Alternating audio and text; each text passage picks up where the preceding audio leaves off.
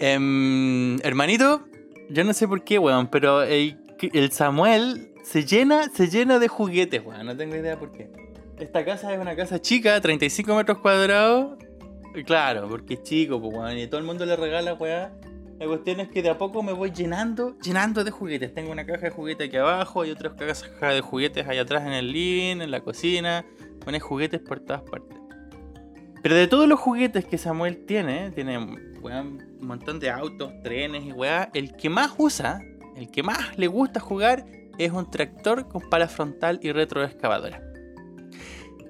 Bueno, dándole vueltas a por qué Samuel juega tanto con este juguetito, eh, me puse a pensar y se puede hacer una analogía súper interesante con este juguete. Démosle. El que tiene la máquina, este tractor, podríamos decir que tiene cerebro. Es una tremenda máquina que ofrece miles de posibilidades y mucha, mucha potencia. El que tiene los accesorios, por ejemplo la pala frontal, la retroexcavadora, el brazo hidráulico, la aradora, surcadora, etcétera, posee las habilidades para vivir en sociedad, es decir, las diferentes inteligencias, lo que hablábamos la semana pasada con Alejandro. El que reduce significativamente el tiempo y otros recursos usando esta máquina, tiene eficiencia. Eso es súper importante. El que alcanza los objetivos con esta máquina, hacer el hoyo, por ejemplo, para unas fundaciones, una piscina, etcétera, logra tener eficacia. El que usa la máquina para un objetivo que mejora la vida, definitivamente tiene conciencia. Pero el que está sentado ahí, manejando la máquina, cavando, extrayendo, tomando todos esos metales y estructuras, ¿cuál dinosaurio poderoso? Ese weón, y no otro, ese weón tiene Takumen. Bienvenidos a otro episodio de Conocen Kakumen. Eh, con ustedes eh, Alejandro y Cristian desde Chile y Héctor y yo desde Australia. Eh, hoy día vamos a tener un capítulo súper entretenido con muchos temas y bueno, partamos. ¿Cómo, cómo están? ¿Cómo han estado? Eh, Cristian, Cristian está, está estudiando, eh, la, está en la sí. universidad. La, la verdad es que hace una semana bien más o menos pesada, eh, pero también relajada, así que eso, pues, como con los estudios un poco ahí complicado, pero dándole con todo nomás. Y, Súper bien. Y el otro día estuve chuzando todo el día, así que quedé con la espalda hecha mierda. Chuzando. No sé si es chuzando o chuseando, pero eso. Súper bien. ¿Por qué estuviste haciendo eso? Porque estaba, pega, estaba trabajando en, en una construcción de unas cabañas. Mm, bacán. ¿Y tú, Ale? ¿Cómo ha estado tu semana? Bien, estuvo, estuvo con, me tuve que hacer P C R el fin de semana, así que estuve cuatro días encerrado. Oh. Porque, porque mi secretaria se... o la secretaria... Contagió. Se, se, no se contagió tampoco, sino que fue contacto estrecho de alguien que ah. estaba contagiado. Entonces, por ese hecho, preferimos con el director hacernos el P C R. Hacerse todo. Y bien. Luego tuve la gota que se me acabó ayer, así que ha sido una semana bien adolorida. Puros achaques. Y más encima, carne, ¿no? y más encima están en paro en, en la institución, así que... Oh... No, no, sí, bueno, una buena semana. ¿Algo más feliz? ¿Ya comís carne? Amor. ¿Por qué? ¿No, no podía comer carne o qué? No, porque la gota, la, la gota, gota no se puede tomar cerveza, carne, tomate, vino, legumbre. Tu nada, felicidad se fue a la mierda placeres. Entonces. Pierde todos los placeres. No, pero va, va, hay que ir nivelando, si no, no hay que ir en exceso. El problema mío es que me fui en exceso. Entonces, ¿Es, ¿Es por eso que tiene una, una cara de tristeza ahora? No, que estoy con los niños, están durmiendo.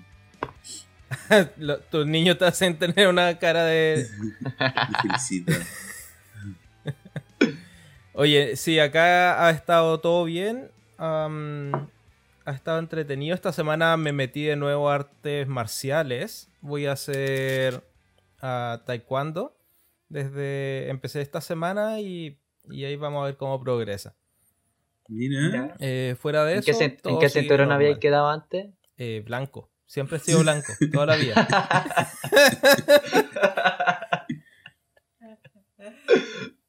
Bien, bacán. Así este que progreso. Este año el objetivo es llegar amarillo. Ánimo, ánimo, ánimo. Bueno, yo también esta semana estuvo bien pesada.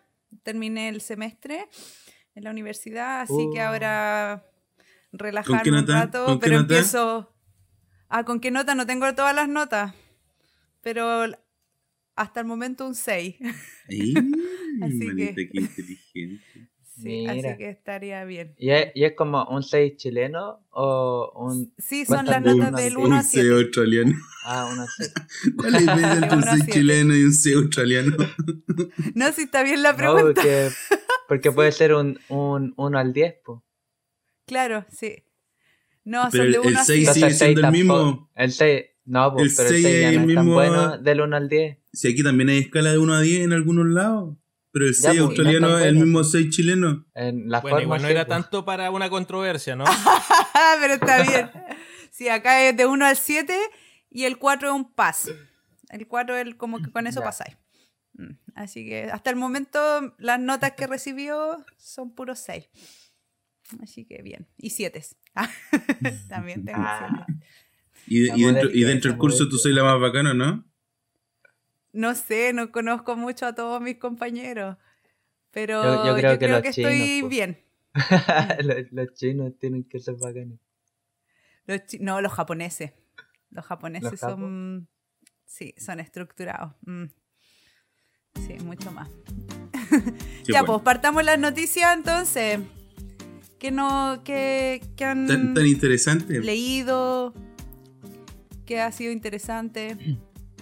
Mira, yo encontré una noticia de que un hombre, o sea, a, una, a un cabro, un loco, ya un hombre en verdad, le cayó un meteorito en la casa y el weón lo vendió a veintiséis millones de pesos.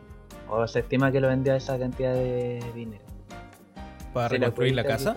Eh, no, si tampoco quedó tan mal la casa, si se cayó como justo donde está como el alero de la casa. Onda, no cayó ah, adentro, cayó en el daños patio. Menores. Eh. ¿Y dónde, pero dónde esto? Se hizo... Ay. En no Indonesia. ¿En qué Indonesia? Parte del de mundo? Nuevo, de nuevo el Cristian con su con su, su noticia media. ¿Cuándo fue? Pero, que para imaginarse la casa, po. ¿Cuándo pasó, Cristian? La persona. Esto ¿Mm? pasó en agosto. ¿Cuánto me, cuánto pesó el meteorito? ¿Cuánto pesó? Do, dos. El meteorito pesaba dos kilos. ¿Y a cuánto ah, lo vendió? A veintiséis millones. A veintiséis millones, aproximadamente, porque es lo que estiman, porque él no quiso decir como a cuánto lo vendió. Oye, pero ¿millones de qué? De pesos chilenos, pues está... está ah, pasó en Chile. No, no, pasó, pasó allá, pero lo, la noticia lo tradujo a pesos chilenos. Pasó allá. El allá, ¿dónde es allá? Cualquier lugar fuera de Chile. Igual está bien. Pero, precio, pero bueno, no se sé. hizo millonario con un pedazo de piedra. Eh, pero veintiséis pero... millones de pesos tampoco es el millonario. No. Ah, pero pesa dos kilos. Una weá hace como vender. Pero es un, una cuestión del espacio, de... po, que viene del espacio. Nosotros también somos del espacio. Venís con ganas de, de, de ser controversial hoy día, Cristian. Oye, ¿y usted, amorcito, trae alguna noticia hoy día? No, no le digo nada no. esta semana. El Hector trae bueno. noticias interesantes. Yo traigo una que me pareció graciosa. Eh, la paloma más cara del mundo fue vendida en una subasta por uno punto nueve millones de dólares. Eso sí que es plata. Viste, una paloma vale más caro que un meteorito. Toma. Sí. Esta weá pasó ganó, ganó. en... Eh, la verdad tampoco en sé Indonesia. Dónde pasó la weá, así que vamos a decir Bélgica. No, pero da la pero es una paloma de verdad. Sí, po, es una paloma mensajera. Fue entrenada por dos años para um, no sé qué weá haces con una paloma mensajera hoy en día, pero fue empren- entrenada para eso. No, y leía sí, carta a la polola. Fue subastada en Bélgica y comprada por alguien que no se sabe, pero probablemente de, de origen chino.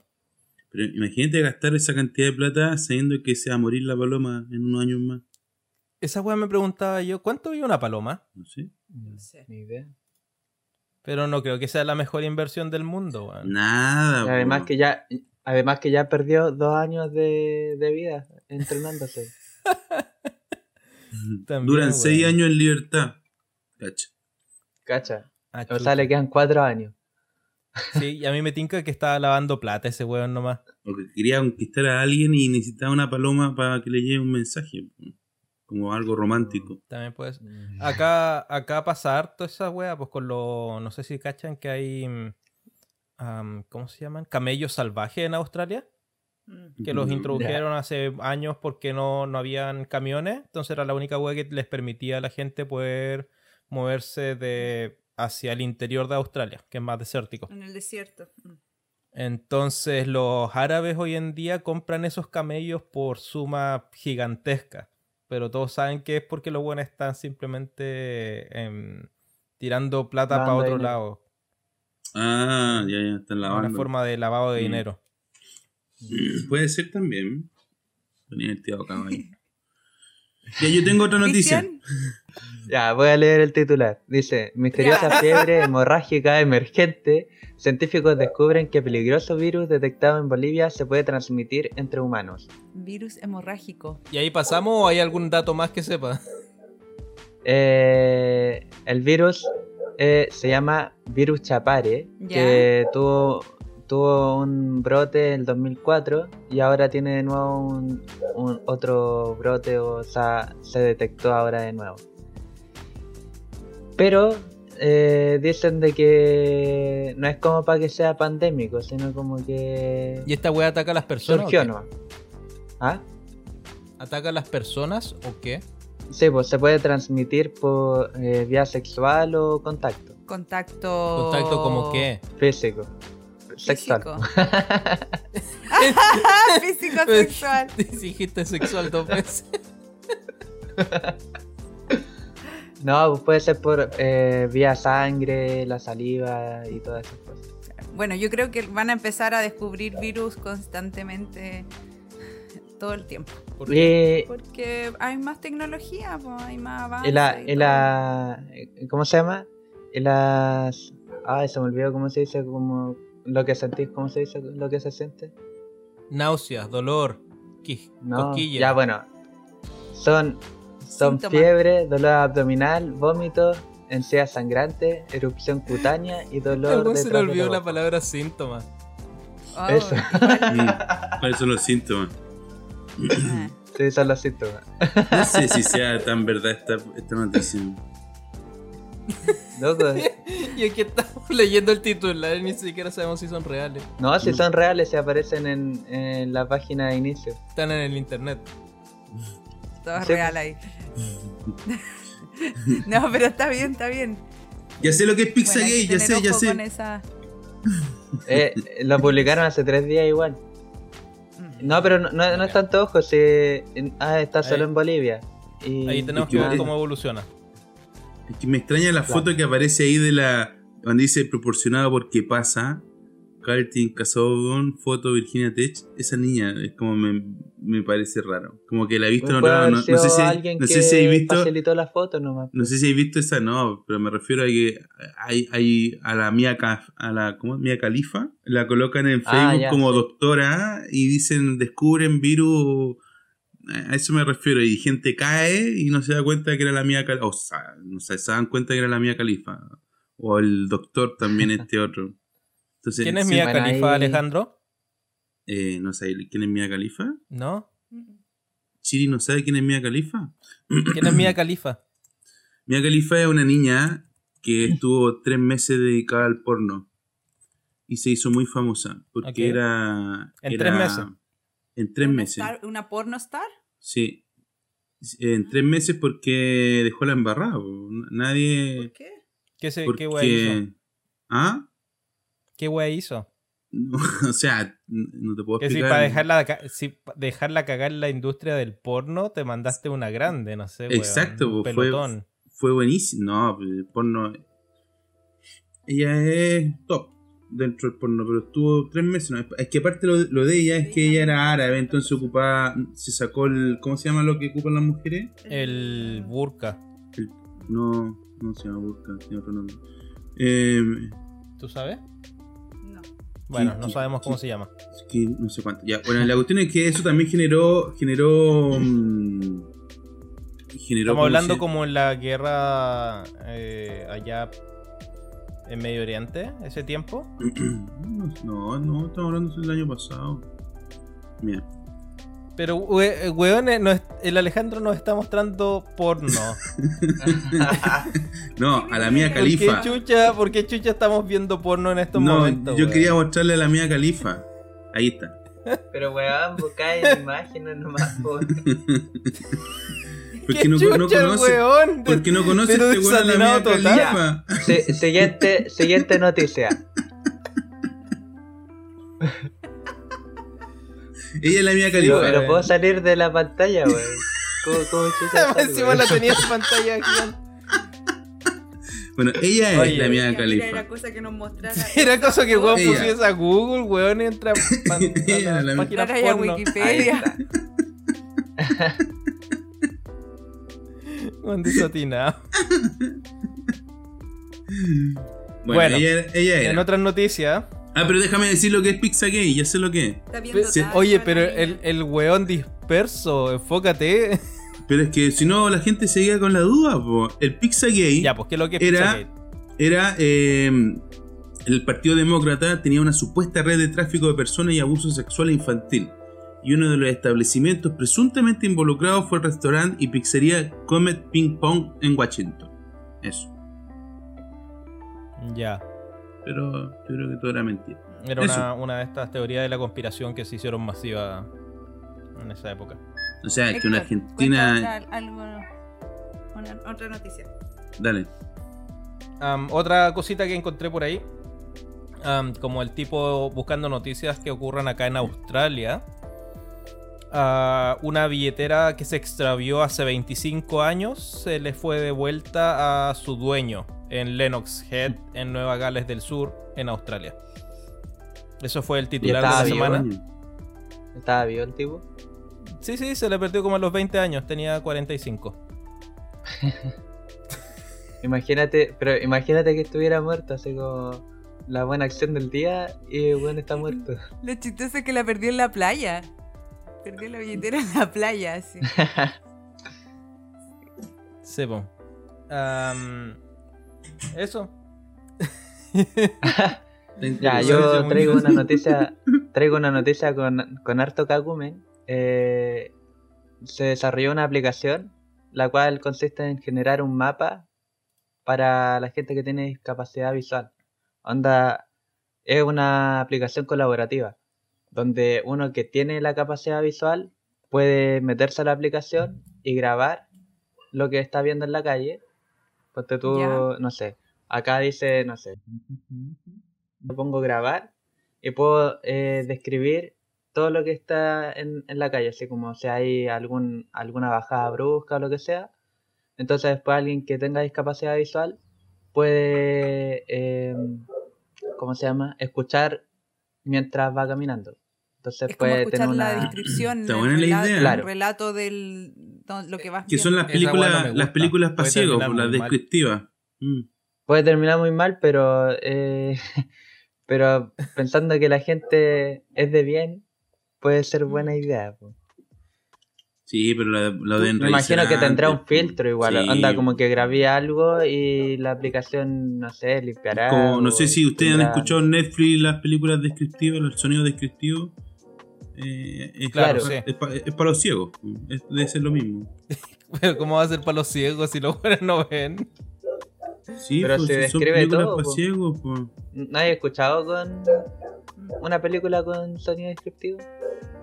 Ah, el audio descriptivo. Todo, Sí. sí, pues está en Netflix. Ah, ya, sí, eso sí. No, lo has escuchado, lo has, lo has hecho. Te has equivocado cuando quieres colocar el, el sí, cambiar pues, de... me he equivocado y lo ah. he escuchado por dos segundos y digo, puta la weá. Igual eh, una vez vi un capítulo de La Casa de Papel así. Y fue como, weá, y después me di cuenta, así que dije, Qué raro. No, pero cierra los ojos, cacha, cerrando los ojos y, y hacer sentirte viendo hacer, es cuántico. Oye, hagan, pero, hagan el experimento. Um, ustedes conocen un juego que se llama Dark Souls, ¿cierto? Que es considerado como uno de los juegos más difíciles que han salido. No. ¿Ya? ¿Cuál? ¿No? ¿Cuál es? Bueno, se llama Dark Souls y ese juego tiene una mecánica en la cual los usuarios pueden darte consejos. Como un juego tan difícil, tienen la idea de que la comunidad te va haciendo el juego un poquito más, más fácil. Como mm. lo mismo que estás diciendo tú, pues, que es la comunidad la que le hace la vida mm. más fácil a los discapacitados con esta app. Claro. Y lo que terminó ocurriendo es que los hueones ponían como, eh, ve acá y vas a encontrar más vida, y en verdad te mataba un mono que matar. Era imposible de derrotar. Así que me imagino lo mismo pasaría con, con esta weá. Los buenos van a empezar a poner un montón de mensajes para que saquen la cresta a los discapacitados. Ay, ¿tú crees que ha sido esta maldad? No. En el juego no, te creo. Los pero, niños o sea, son malos. Igual puede, igual puede que pase, pero, pero apelemos a la conciencia y todas esas cosas. Eso, eso mismo dijo Stalin. Y mira dónde llegaron.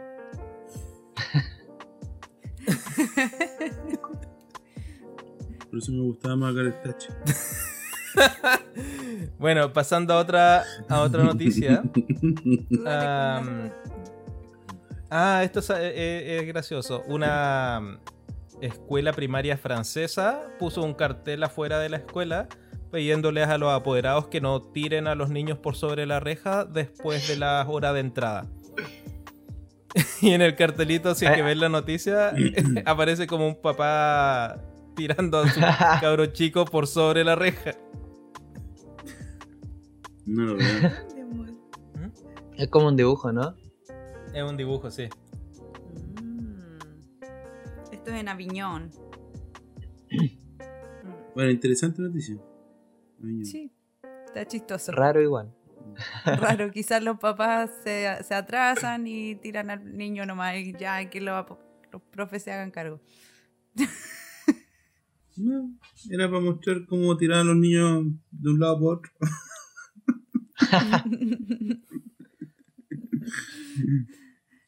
Ya. ¿Y tu última noticia? Ya, pues, y para cerrar, la última cosita que tenemos esta semana eh, que una pareja demanda a la empresa Durex diciendo de que el condón no les había funcionado porque la esposa quedó embarazada, preñada. Viste, yo por eso no compro Durex. El servicio de, al consumidor de China les dijo a la pareja que tienen que probar que saben utilizar condones. Oh. Y está, en el momento probatorio, um, los buenos no, no sabían cómo sacar el condón del envase. Mm, ponérselo. Oh, sí. Lo, lo que me pareció interesante de eso es como... ¿Alguien ha leído la... la las instrucciones de un preservativo? O sea, yo no sé usarlo nomás como experiencia. La weá, ¿no? es que la, es que la experiencia es el maestro. Era, tenés que ocupar el método que el preservativo a te ver, dice. Dice, precaución, si este producto otro, contiene la, la garantía. Y ellos no se hacen responsables. Yo creo que sí vienen. Estoy leyendo. Sí, sí vienen. Ahí el Cristian está leyendo las instrucciones. ¿Qué dice? Salen instrucciones. O sea, no, no dice mucha instrucción, sale. Un dibujo. Sale las precauciones nomás. No, no sale dibujo tampoco. Sale la fecha. Es que no tengo la casquita ahora, pues. No ah. tengo suelta. Claro, pero no te dice ábrelo con la boca o ábrelo con tijera. Ah, claro, no. Pero tiene prepicado, pues. Pero no se usa, no se usa tijera tampoco, o sea, se usa, se abre la mano. Pues si tiene, tiene. No, pues tiene si no se ocupa tijera. Pues. ¿Ah? Obvio que no. Te, te echáis condón hasta el tiro. Así, con, con cartonero, así como.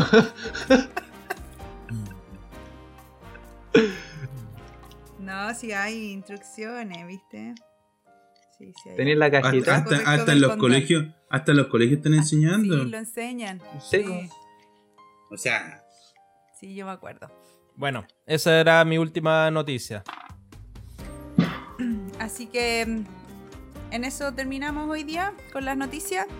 Algunas muy entretenidas, otras con falta de rigurosidad de pero, del tema. Pero estaban muy entretenidas. Así que nos vemos en el próximo bloque.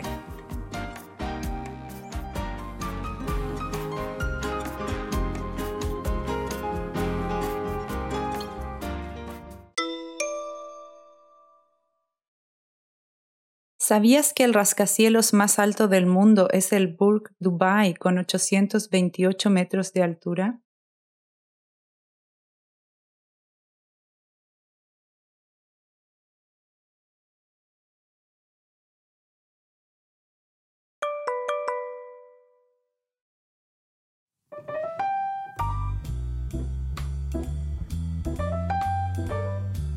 Esta semana me preguntaba que si tomamos en consideración de que las religiones están definidas por un eh, dogmatismo al, al conocimiento, que es lo que nos lleva a pensar en ciertas cosas, ¿qué pasaría si es que pensamos de que las ideologías también eh, consideramos que tienen un pensamiento dogmático?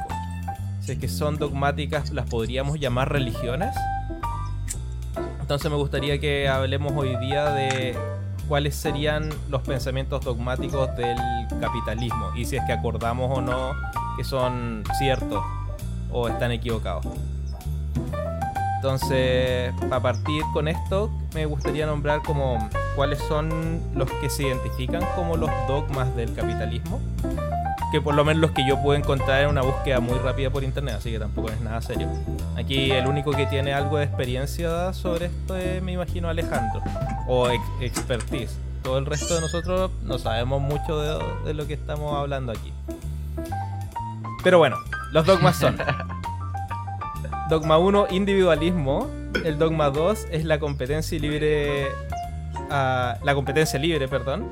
La, el tres es el lucro y el cuatro es la inferioridad del Estado.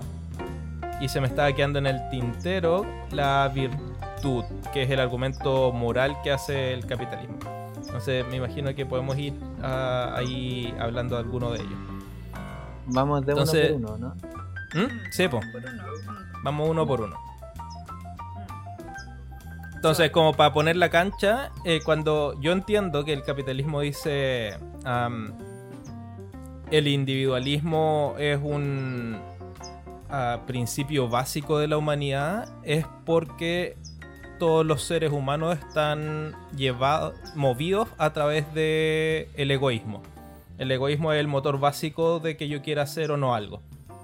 ¿Es así, Alejandro? ¿Cómo lo entiendes tú? Yo, yo lo que es, siento, y, y no es que tampoco sea experto, es que mucho de esto se basa en los principios del ser humano y, y, y, y parte de eso es el egoísmo como una esencia de, del ser humano. O sea, quisiéramos no ser egoístas, pero lo somos, como que nacimos siendo egoístas, y uno trata de mejorar día a día esa parte egoísta que uno tiene eh, por esencia, como nacimiento. eh, y efectivamente lo que busca es que te impuso en esa época. Eh, y dadas las constituciones de, de, de, y de la, de, de la política griega, de que el individuo y la persona es el centro puntual del universo, ¿no?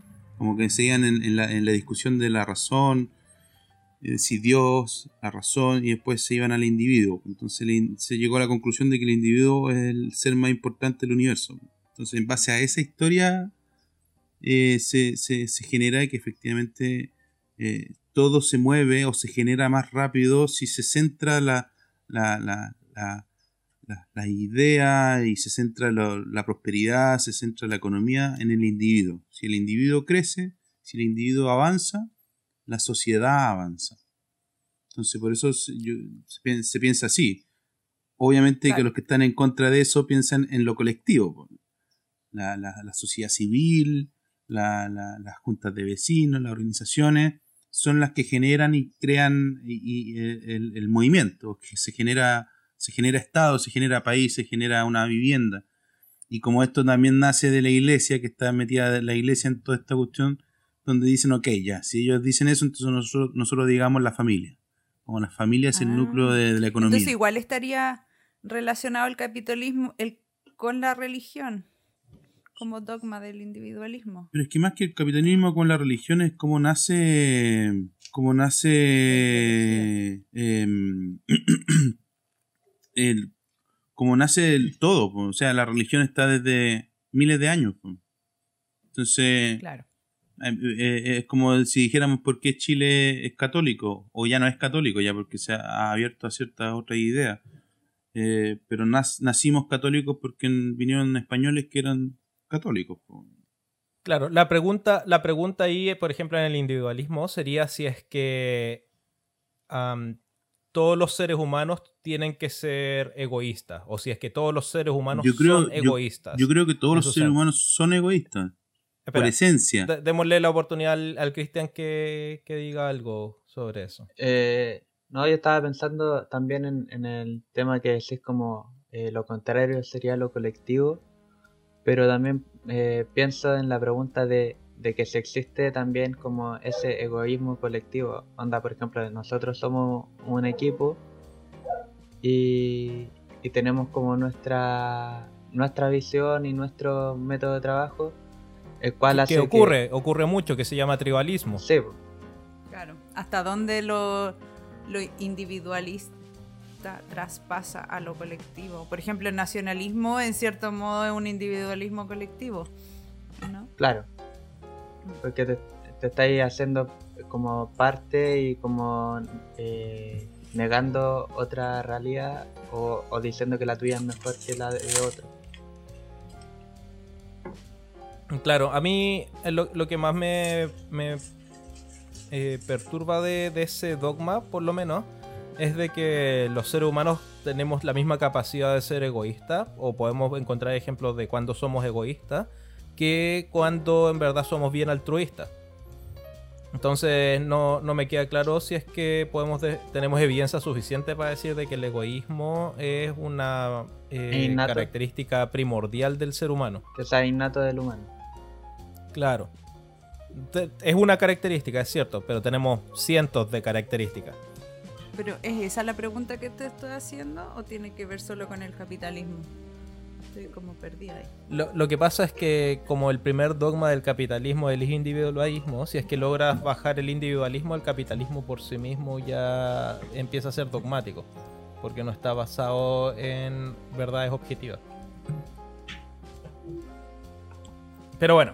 Ese era el primer puntito. Segundo punto que quería tratar eh, sobre la competencia libre, que es lo que siempre se esgrime en términos de capitalismo, de que el capitalismo permite que las empresas empiecen a competir entre unas y otras, ¿cierto? La historia que todos sabemos, y que por libre competencia las empresas que estén ofreciendo un producto que sea más caro o que no entregue los mismos beneficios que otro producto va a empezar a ir siendo uh, derrotado, como una especie de selección natural de las empresas. Entonces el, el dogma es que eso siempre va a ocurrir, de que las empresas van a tender a ser cada vez más eficientes. Y, y obviamente ahí podemos encontrar varias críticas y me gustaría saber cómo se responde a esas críticas, como por ejemplo, ¿qué pasa cuando las empresas no quieren competir y saben que se pueden coludir y que pueden eh, regular los precios y que pueden determinar si es que quieren mejorar o no mejorar un producto porque saben que no van a tener ninguna otra competencia?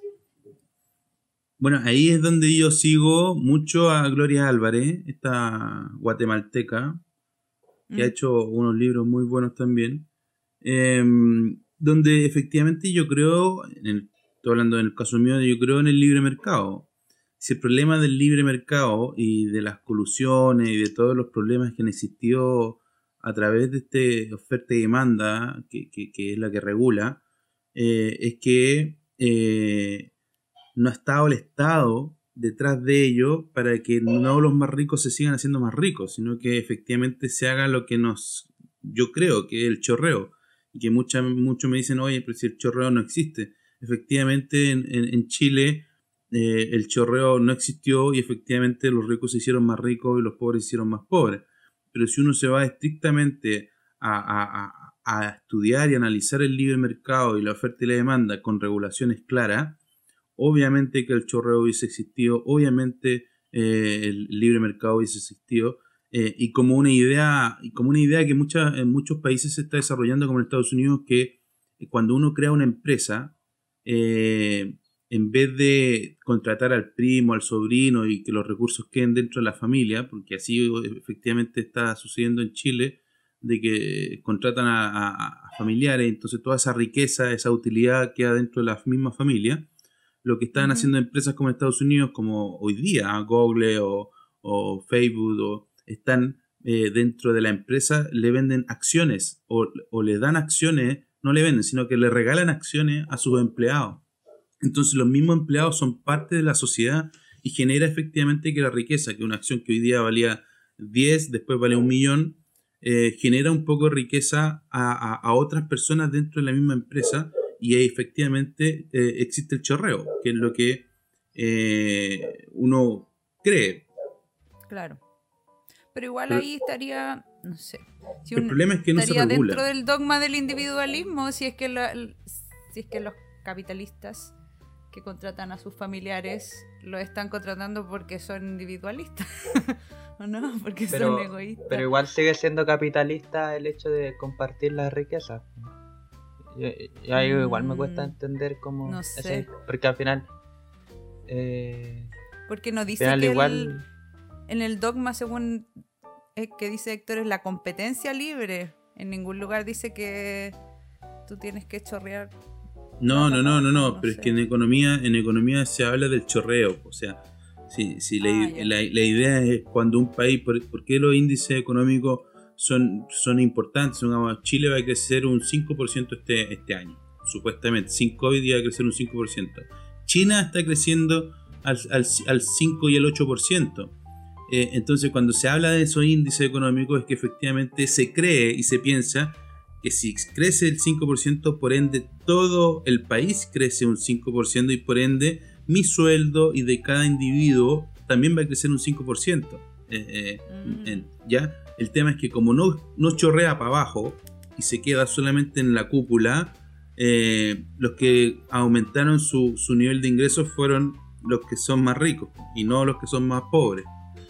¿Ya? Entonces, pero, la, pero la idea original de esto es que Eh, eh, el chorreo significa eso, o sea, si crece el país un cinco por ciento, todo crece un cinco por ciento. Pero eso ¿cierto? Está definido pero... dentro del capitalismo, ¿no? Sí, pues está definido o sea, de... capitalismo. Claro. ¿Y qué pasa con el otro punto del de la avaricia? Sí. Ahí mismo. En el o el otro punto de dogmático es que la por primera vez en la historia el capitalismo logra poner a la codicia como un valor. Es decir, el capitalismo lo que dice es que mientras más codicioso seas, más moral te vuelves, porque significa que vas a generar más empleo, mayor riqueza y por tanto vas a sacar a mayor cantidad de gente de la pobreza. Um, entonces, si es que logramos entender ese, ese punto dogmático y decir de que um, mientras más avaricioso yo sea, mayor cantidad de gente va a, a estar en, mayor, en mejores condiciones. Entonces la mejor opción moral sería siempre ser lo más avaricioso posible. Ya, porque entra en el mismo principio del chorreo. O sea, si un tipo, exacto, sí. si un tipo eh, que es av- eh, avaricioso, o sea, pero el problema de ser avaricioso es con qué fin, o sea, o, o, o el fin justifica los medios y, y por ende voy a voy a hacer cosas que éticamente y moralmente no, no están concebidas en la sociedad y, y, y, y voy a hacer cosas que, que, que moralmente no, se, no son permitidas a, y con ello voy a obtener mayor riqueza, como el tema, el tema del agua. O sea, si yo soy, yo soy avaricioso y, y, y me pongo como ejemplo el tema del agua, voy a, voy a consumirme todo el agua del sector y no le voy a dejar agua a los más pobres, pero a su vez mi, mi empresa va a enriquecerse mucho más y por ende voy a poder chorrear hacia abajo los recursos de, del dinero. Ajá. Y por ende la gente que es pobre va con esos recursos que va a ir ganando va a poder comprar agua. O sea, es una, una vuelta estúpida, pero, pero si es que chorreara, el problema es que tampoco chorrea. O sea, soy avaricioso hasta en el, en el extremo de que ni siquiera bajo los, los, los, los, los ingresos. Claro, de este... pero esa, esa es la realidad chilena. Estamos hablando como en términos más, más generales. Yo, yo, yo quiero dar un ejemplo de, sí. de lo contrario también que pasa, de cuando la empresa pierde la avaricia. Por ejemplo, y se comenta mucho ahora, por ejemplo, el tema de Intel. De que pasaron diez años en que iban liderando la, el tema de los procesadores y todo el tema para uh-huh. los computadores. Pasaron diez años en que no mejoraron nada.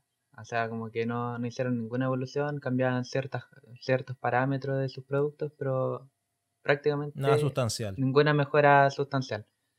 y de repente llega A M D y les compite así como abruptamente, y ahí Intel queda así como...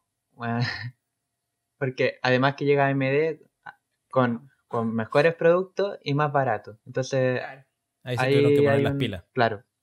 Entonces ahí cuando eh, también pasa que las empresas cuando ya se ven que tienen el mercado y que tienen todo en sus manos, a veces también eh, se estancan y, y no avanzan con, con ese concepto de avaricia y, y eso, pues como claro, tiene que llegar alguien más como para que les compita. No, bueno, le, pero no sé si eso es sí. avaricia, es lo que le pasó a, a, a Blackberry, lo que le pasó a Nokia, que, que no, no sé si no es avaricia, sino que no fueron visionarios tecnológicamente como lo fue... Eh, Steve Jobs, eh, que a mí no me gustan la, los productos de Apple, pero Steve Jobs fue visionario eh, eh, y ni siquiera era el que creó, sino que él fue el que vendió el producto, eh, o lo diseñó y, lo, y, y, y le pidió a, a sus amigos que, que lo hicieran como él quería, pero, pero fue visionario. No sé si eso fue, eh, fue avaricia, o yo creo que fue astucia nomás, no, no más que avaricia. eh, Por eso no, para mí la avaricia es algo que egoístamente yo de, hago sin pensar en el otro. O sea, claro, yo, yo creo que lo de Nokia y lo de Blackberry, Blackberry fue arrogancia de decir estamos en la cúspide y no nos van a sacar en tantos años, y de repente aparecen unas empresas más chicas y, y los derrocan. Y qué es lo que ha pasado con varias empresas también. Sí. Pero eso es parte del capitalismo. O sea, por eso, la, la libre exacto, competencia y el juego y... Todo y el que exacto. bueno saca un mejor producto va a vender más, ¿no? Exacto. Todo esto es parte de, del capitalismo. O sea, es evidente que el querer ser codicioso te lleva a, a obtener soluciones inventivas a problemas cotidianos. Exacto, exacto. Y si no, nos quedamos en el pasado, como lo que les mandé recién sobre Corea del Norte y Corea del Sur. O sea, si, claro. si, si, uno, si uno ve lo que sucede en un país muy capitalistas como Corea del Sur y en un país muy comunista como el Corea del Norte, se ven las diferencias, y esa es la gran discusión que existe hoy día. O sea, sí. eh, por, el, por el bien colectivo quizá eh, yo debiera pensar y decir no, debiéramos pensar colectivamente y pensar en el otro, no ser egoísta y generar un, una igualdad, pero es que básicamente hoy día la igualdad y, y, y, el, y el estar eh, pensando en los otros eh, a veces de igual manera nace nuestro egoísmo intrínseco propio y, y, y, y dejamos de en algún momento de nuestra existencia pensar en el otro, sino que empezamos a pensar en uno mismo. O sea, por eso yo creo que el egoísmo nace, o sea, es, es parte de uno. Obviamente que uno lo tiene que trabajar y, y por eso la iglesia y otras instituciones eh, te, pero yo no te, creo te que el egoísmo sea algo tan negativo como lo como lo no no no yo no lo, yo no lo no lo veo negativo. No. Si está bien a veces pensar no. en uno. Sino a lo yo que creo voy que es que... súper importante, porque el egoísmo es el que te impulsa a hacer cosas. O sea, yo quiero hacer un montón de cosas para mí, para hacer, para poder ser yo, para poder valerme y todo. Y eso es un impulso más que algo negativo. No sé, así lo veo yo. Quizá, y obviamente quizás... el egoísmo traspasa también hacia otras personas. Todo el trabajo que uno hace igual se ve beneficiado otras personas. Quizás creyeron o, o nos enseñaron que el egoísmo es malo, y quizás no es malo. Exacto. O sea, claro, el egoísmo y la codicia son dos conceptos morales que los católicos siempre han estado no, en contra. Los pecados capitales. Claro. No sé si tienen... La, ¿Tú, sabes, la codicia me tú, sabes, como... tú sabes de los pecados capitales porque viste el anime. Oye, el, el cuarto y penúltimo que teníamos que hablar es la inferioridad en la eficiencia del Estado, que se refiere a que los capitalistas siempre dicen que el Estado es más ineficiente que el privado en manipular los mismos recursos. Eso, es. eso es, lo, lo tienen escrito en piedra y es algo Yo que lo siempre creo. Lo dicen en todos los discursos políticos. Yo lo creo, lo creo y lo, y lo vivo y lo he vivenciado día a día. Hoy día el que, el que una institución pública como la que estoy hoy día esté en paro, y, yeah. en paro te, y te voy a dar el ejemplo por qué está en paro y, y me interesa mucho la opinión de ustedes. La institución mía está en paro porque desde que se está la pandemia eh, no hemos dejado de trabajar. Nuestra institución atiende a los, a los sectores más vulnerables de Chile, ¿ya? Le entrega los beneficios que el Estado eh, genera, eh, como los bonos y cosas así. ¿Por qué están en paro? Espérate, pues, para allá voy. Pues. Entonces, eh, desde que está la pandemia en marzo acá en Chile... Eh, es una hueá de familia. Pero no, no me hagáis perder el, la idea. Entonces, eh, empezamos a trabajar hasta las dos de la tarde. El horario de, de un funcionario público acá en Chile es de, de, la, de cuarenta y cuatro horas semanales. O sea, trabajaban uh-huh. desde las ocho y media hasta las cinco y media, eh, todos los días. Y desde que llegó la pandemia, por un tema de resguardo hacia el funcionario, se empezó a trabajar de las ocho y media a las dos de la tarde, ¿ya? Eh, y eso ha durado hasta el mes de octubre, ¿no? Hasta ahora, donde ya eh, se levantaron algunas restricciones que existían en, en la quinta región y en todo Chile, y estamos en la etapa tres, porque se hicieron el paso a paso, y estamos en la etapa tres, entonces ya no, no hay... Eh, Eh, ya no Gerardo, estamos en cuarentena. Gerardo, Alejandro, anda al punto. Ya, ya no estamos en cuarentena. Entonces, por ende, la atención normal en Chile Atiende es de ocho a tres y media de la tarde. Con razón no atienden a tanta gente, pues. Ya, de ocho. Toda la weá. Bueno, todas las mañanas explicándolo a la señora Juanita. Señora, nosotros atendemos a la gente más pobre y la weá, y la señora quiere que la atiendan, ¿no? Bueno, sí, pues. Ya, ya me había perdido ya. Ya, la gente quiere que lo atiendan, pues. Entonces, en horario normal, sin pandemia, es de ocho y media a tres y media. De ocho a tres y media. Y con pandemia ha sido de ocho y media a dos de la tarde. Entonces hoy día se le está pidiendo a la gente, a los funcionarios, oye, volvamos ya a la normalidad, eh, aquí en la quinta región, y cuando no hay cuarentena, atendamos hasta las tres y media, si volvemos a cuarentena, atendemos hasta las dos de la tarde. Y la cuestión es que no les gustó la idea, eh, están enojados y llevamos tres días en paro porque no quieren volver a trabajar hasta las tres y media, porque ellos dicen que se pueden infectar más en una hora y media, de dos a tres y media se pueden infectar, y digo, bueno, de ocho a dos de la tarde tampoco, o sea, una hora y media más no te va a hacer más vulnerable o no. Sí, el virus no, no trabaja de cierta hora a... Y, y, nos, y nosotros, y nosotros sí, nos mantenemos... No trabaja sobre horas. Están los resguardos de, de, una... de, de implementos de, de seguridad y todo, o sea, todos tienen todos los implementos. Entonces no, ellos insisten, insisten, insisten que no. Entonces mi argumento hacia ellos es, me parece tan ilógico el pensamiento de ustedes, porque en la empresa privada, eh, en, en, en la empresa no privada de, de, de supermercado, me están trabajando a las, hasta las siete de la tarde ganando... algunos el mínimo, o quizá claro. cuatrocientos, quinientos mil pesos. En cambio, el promedio de sueldo de Chile Atiende de todos es de un millón de pesos, eh, de los ejecutivos que atienden.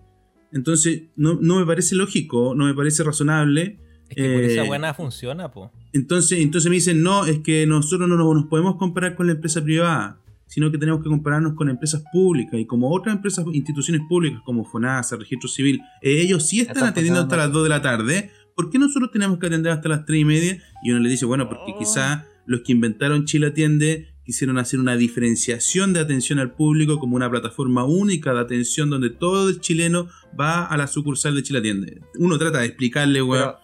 Pero, pero y aún es como, así... como esa, esa weá que molesta de que siempre están nivelando para abajo en vez de... Es que la cagó. Exacto, porque la cagó. No hay nada de siempre boimo, nivelan para abajo, así como, entonces, oye, si ellos no avanzan, nosotros no avancemos.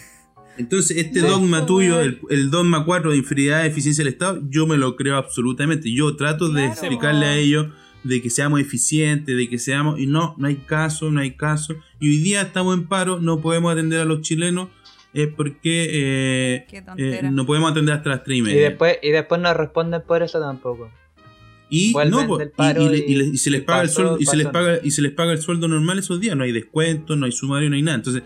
Es tan rígido la, la, el Estado, es tan rígido, es tan complicadísimo el poder eh, despedir a alguien eh, eh, eh, uh-huh. que no, no es eficiente o, o que se tira, el, eh, no voy a decir carabato, eh, pero que se las tira, eh, que también existen, eh, no, no, igual se les paga, igual... Eh, Eh, claro, no, no tienen ningún incentivo para hacerlo distinto, pues en, el, en la empresa entonces, privada hay que tener el incentivo porque si no te van a sacar. Yo siempre, siempre voy a creer, pega, pues. voy a creer en la inferioridad del Estado en materia económica. Yo creo, y por eso nace el capitalismo. Bueno, y para seguir moviéndonos para adelante, Alejandro, el siguiente punto es uh, lo que ya había hablado antes, po, de que el, el, el capitalismo es un buen generador de riquezas y por tanto elimina la pobreza.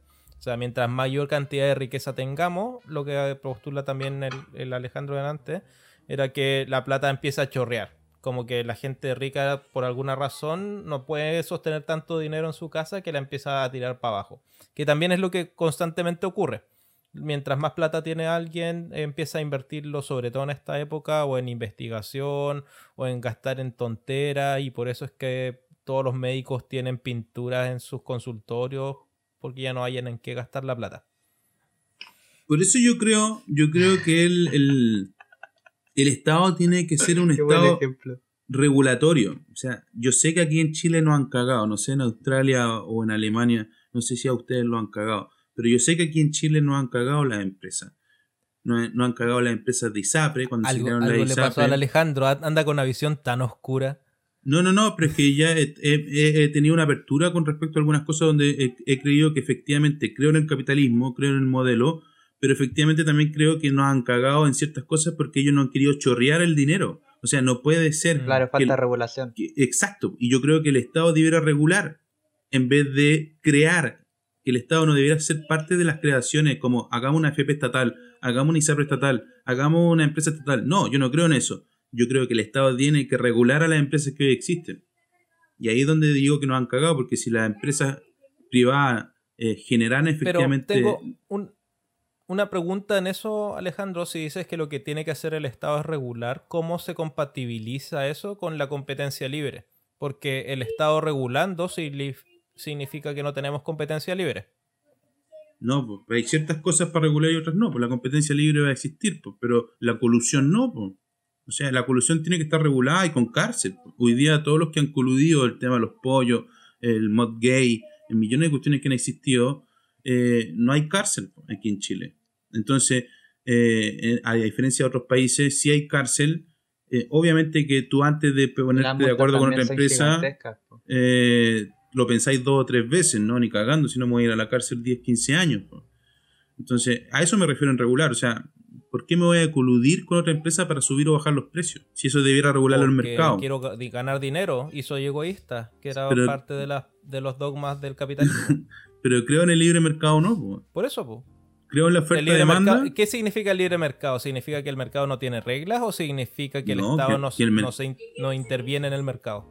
Que el Estado no interviene en el mercado. Eso es. Exacto, o sea, entonces la, cualquier ley que haga no el Estado pero, para pero el no, mercado va a significar una intervención al mercado.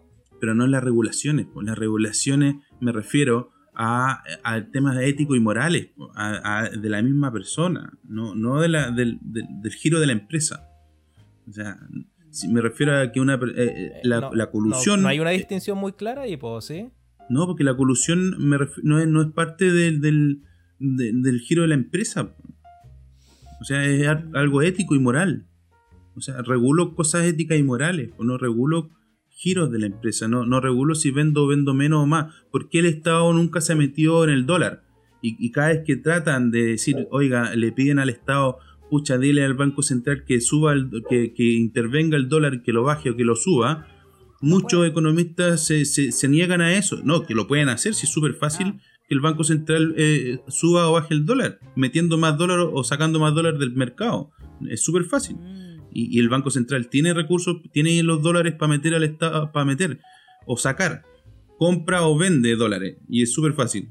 Pero le piden siempre al Banco Central que no lo haga para que no intervenga el, el mercado. Entonces dejan que se mantenga. Pero una regulación, como ejemplo la benzina. ¿Ya? El, yo tengo una, una bencinera en mi empresa. Y de repente en el año ochenta y nueve, por culpa de un terremoto del ochenta y cinco, me dicen vamos a subirle los impuestos y vamos a crear un impuesto a los combustibles. Yo como empresa chucha eh, eh, voy a tener que cobrarle más a, a mis clientes. Y efectivamente hoy día sí. le, como, como empresa le cobra más. Ya, hay una regulación, una regulación que se pensó como Estado producto de una situación puntual. Y todo el país uh-huh. estaba de acuerdo con eso. ¿Ya? Nadie alegó. Pero después pero, de treinta... Pero eso no, de... no iría en contra del dogmatismo del capitalismo. O sea, no hay no, competencia pero, libre, de nuevo. Pero es que es, es por eso, pero, pero es que na, es por algo puntual. Es lo que está sucediendo hoy día Cristian, con la Cristian, pandemia. Yo, yo creo que al coludirse pierde el sentido de competencia. Pues ahí ya perdí parte del dogma que es competir. Entonces es necesario regular eso de que haya competencia y que no se coluden, porque si se coluden... Eh, ya quedan en el mismo plano todos. Claro. La, la idea es incertidumbre, porque ahí se estancan.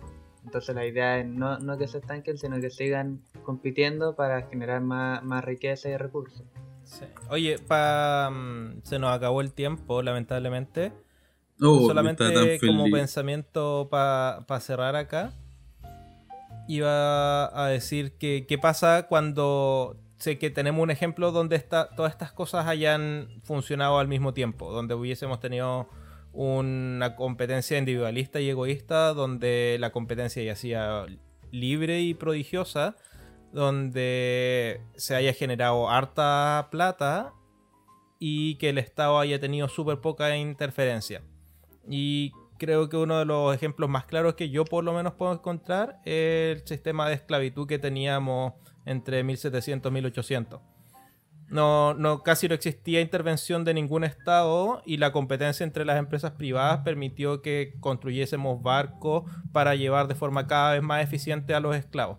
Y como la vida de ellos importaban tan poquito, se logró maximizar la cantidad de recursos que teníamos que ocupar en ellos para que llegaran a, a, a destino. Entonces, um, es interesante que podemos ocupar toda esta misma línea de cosas y no generar nada que parezca muy lindo hacia el futuro. Pero ese, ese, ese ejemplo que te diste no tiene el último dogma tampoco, el de la virtud, de que genera riqueza, porque no le generó riqueza a los esclavos ni a, ni a nadie más. Uh-huh. Entonces no estaría dentro. Y por eso digo que no puede ser un dogma, porque el, no. el capitalismo dejado a rienda suelta puede tener cualquier resultado en el universo.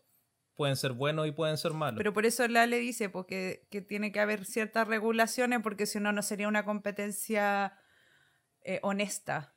Mm. Claro, yo, yo en eso estoy de acuerdo. Ah, no sé, yo estoy... ¿Palabra de cierre, Cristian?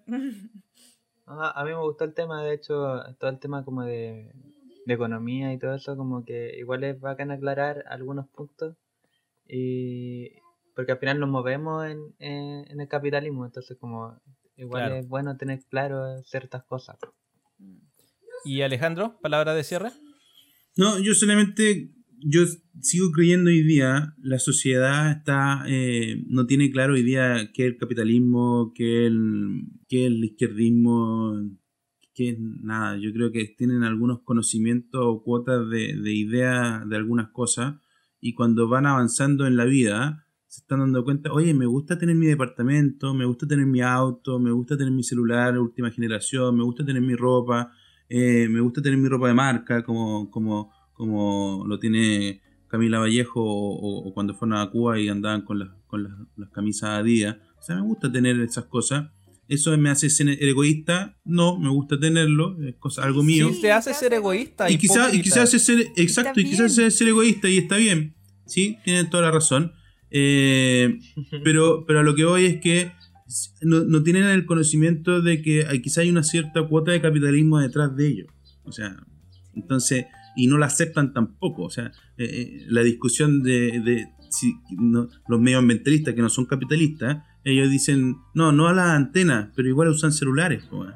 O sea, o sea no, es, es, algo, es algo raro. algo Yo creo que estamos en un, en un mundo donde sí podemos explotar nuestra, nuestros recursos naturales, donde y, y obviamente que hoy día tenemos que explotarlo de una manera más cuidadosa, más inteligente, más innovadora, más eficiente. Exacto. Eh, Pero, pero yo creo que el, el, el, a donde voy es que todo, todo el ser humano, como un ser indi- individual, pensante, eh, que se quiere desarrollar, es permitido hoy día, y, y el Estado debe estar ahí para ayudarlo, para convencer. Y en situaciones de contexto, como la, el, el terremoto del ochenta y cinco, como el, el maremoto del dos mil diez, como hoy día la pandemia, ahí es donde tiene que estar el Estado. Y quizás esa es la gran, la, la, el, el gran déficit que tiene hoy día el Estado, que no ha estado.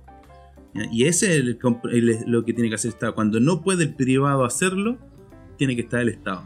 Cuando el privado no claro. puede hacer algo, tiene que estar el Estado. Y cuando el, esta, cuando el Estado no puede hacerlo, es cuando tiene que estar el privado. Y yo creo que la gente no sabe estas cosas, o no se ha enterado de esto. ¿Y, y dónde está lo... el privado en este momento en Chile? No, pues hoy día, con el, el retiro del diez por ciento, está el privado, la A F P. O sea, hoy día, donde el Estado debería haber estado entregando recursos a los más pobres o a los más necesitados, no está. y, y han tenido claro. que utilizar a la empresa privada como a la A F P, demostrando que efectivamente esta, este ahorro eh, de, de individual que se ha hecho por año sí ha estado, ¿cachai? Entonces, claro. pero ahí es donde el Estado debería hoy día, dadas las necesidades. Igual es, igual es la gente la que se lleva su plata nomás. Pero... sí. Bueno, cerrando el, el tema, tenemos esos, algunos dogmas ahí que estuvimos debatiendo y no cerramos si es que era una ideología o una religión. Yo voy a que son lo mismo. yo, yo también, pero que es... Es más, es parte ya de nuestra forma de vivir el capitalismo. O sea, no podemos... Yo creo que nadie podría decir, no, yo no soy capitalista. Loco, todo lo que hacemos y lo que se hace y lo que se compra es parte del, claro. del sistema capitalista. Sí, es lo que tenemos gracias a eso. Y todos queremos tener unas vacaciones en Copacabana, o en Margarita. Y, no, y está bien, y está súper bien querer esas cosas. Así ok, nos vemos en el siguiente bloque.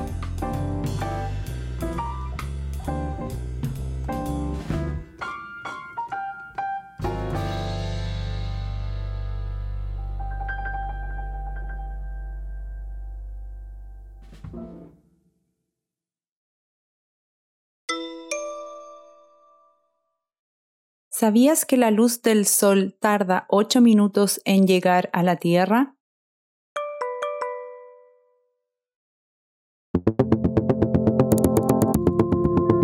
¿Ya me toca a mí? ¿Me toca a mí?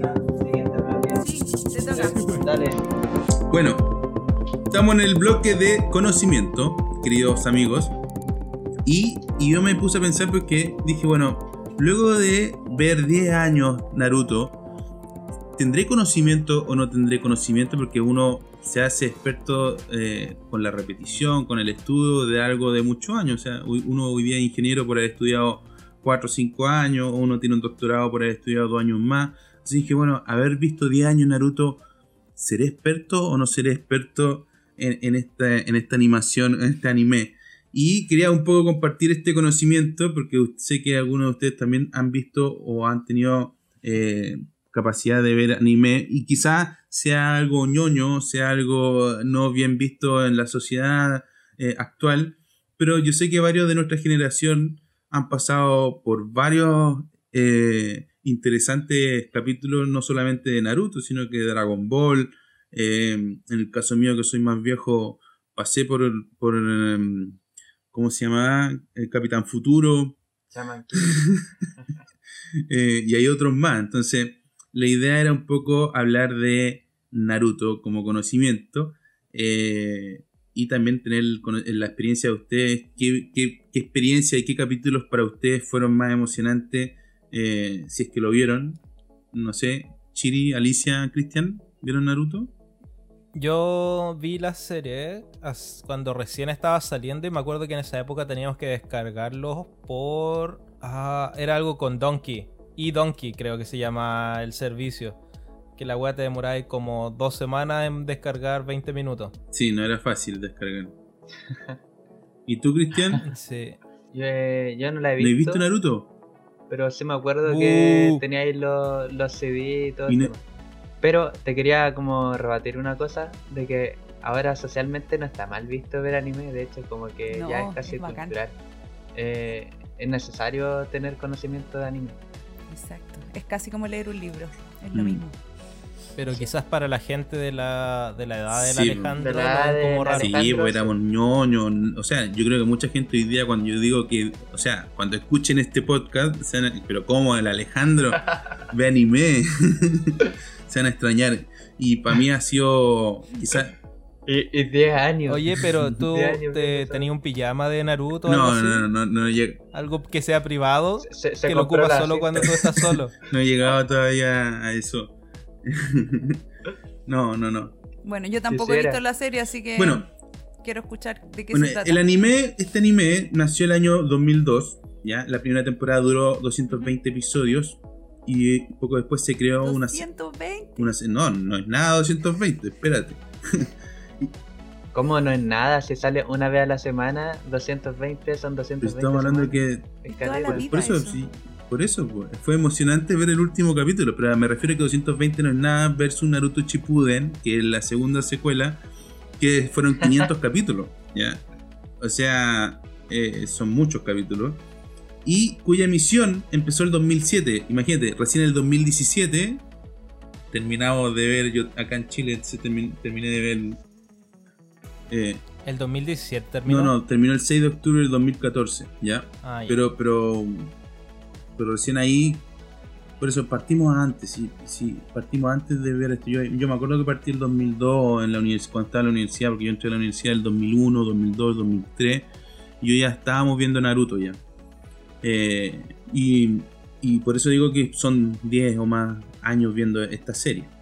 Eh, lo interesante de Naruto es que, como decía la Alicia... Eh, ¿Pero de qué se trata? ¿De Naruto qué se trata? Se trata de... De, de un shinobi, un shinobi de un de unos ninjas eh, que vienen en una, en una ciudad que se llama Konoha, donde tienen distintos poderes o distintas eh, eh, Sharingan.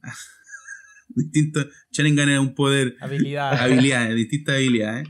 Y Naruto es el hijo de, del cuarto Hokage. Hokage era como el presidente de, de, de la ciudad, ¿ya? O, ah, eran democráticos. O, o era alcalde. No, no eran, yo creo que eran feudalismo porque se elegía, no, no, era, se elegía por un, por una, por, por un, eh, por un, por unos tipos que eran feudales. Entonces ellos elegían al, al presidente o al Hokage en ese, en ese término.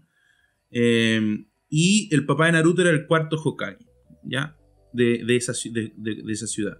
Y la cuestión es que existían unos, anim unos animales que tenían mu muchos chakras. Chakra es como la energía vital, ya, mucho poder. Y cada de estos animales tenían una cola, una cola, dos colas, hasta el zorro de nueve colas. Y la cuestión es que el zorro de nueve colas, sin nosotros saber, sino que cuando éramos, cuando estábamos en la primero viendo esto, solo sabíamos que un zorro atacó la, la aldea, la, la ciudad. Y, y el cuarto Hokage lo que hace con la esposa, eh, y ellos dos mueren eh, dentro de esa pelea, pero encierran el zorro dentro del, del hijo de Naruto y lo encierran en el estómago con una llave. ¿Cómo? ¿Qué? Encierran al zorro, lo, lo, lo sellan, sellan lo, lo sellaron. sellaron sellan al demonio en el estómago ah, del exacto, como un espíritu ya. Sí, bueno, puede ser como espíritu, pero tampoco es como espíritu. La Alicia se lo imaginó literal. Sí, abrieron al pendejo, sí, le hicieron una cirugía y le metieron un zorro en la guata.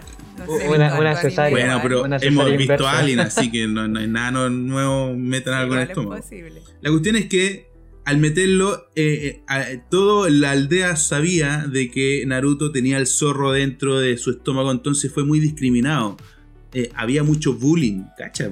En esa época. Eh, eh, era, era, le hacían la ley del hielo, eh, él estaba solo, nadie, él creía que nadie lo quería. Él tampoco sabía que era el hijo. ¿Te sentiste identificado? No, no, no, no, no, no, no, pero sí teníamos amigos y compañeros, o me acuerdo en la básica, porque hay que entender que yo lo vi cuando estaba en la universidad.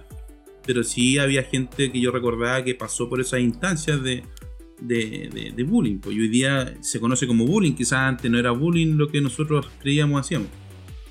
Mm. Entonces. Yeah. Entonces, el. Claro, ese, ese es el background sí. de, de la historia. Y después van en aventura. Eh, después, después tienen que ir, como van creciendo los niños, los, los, los, los cabros chicos, estos.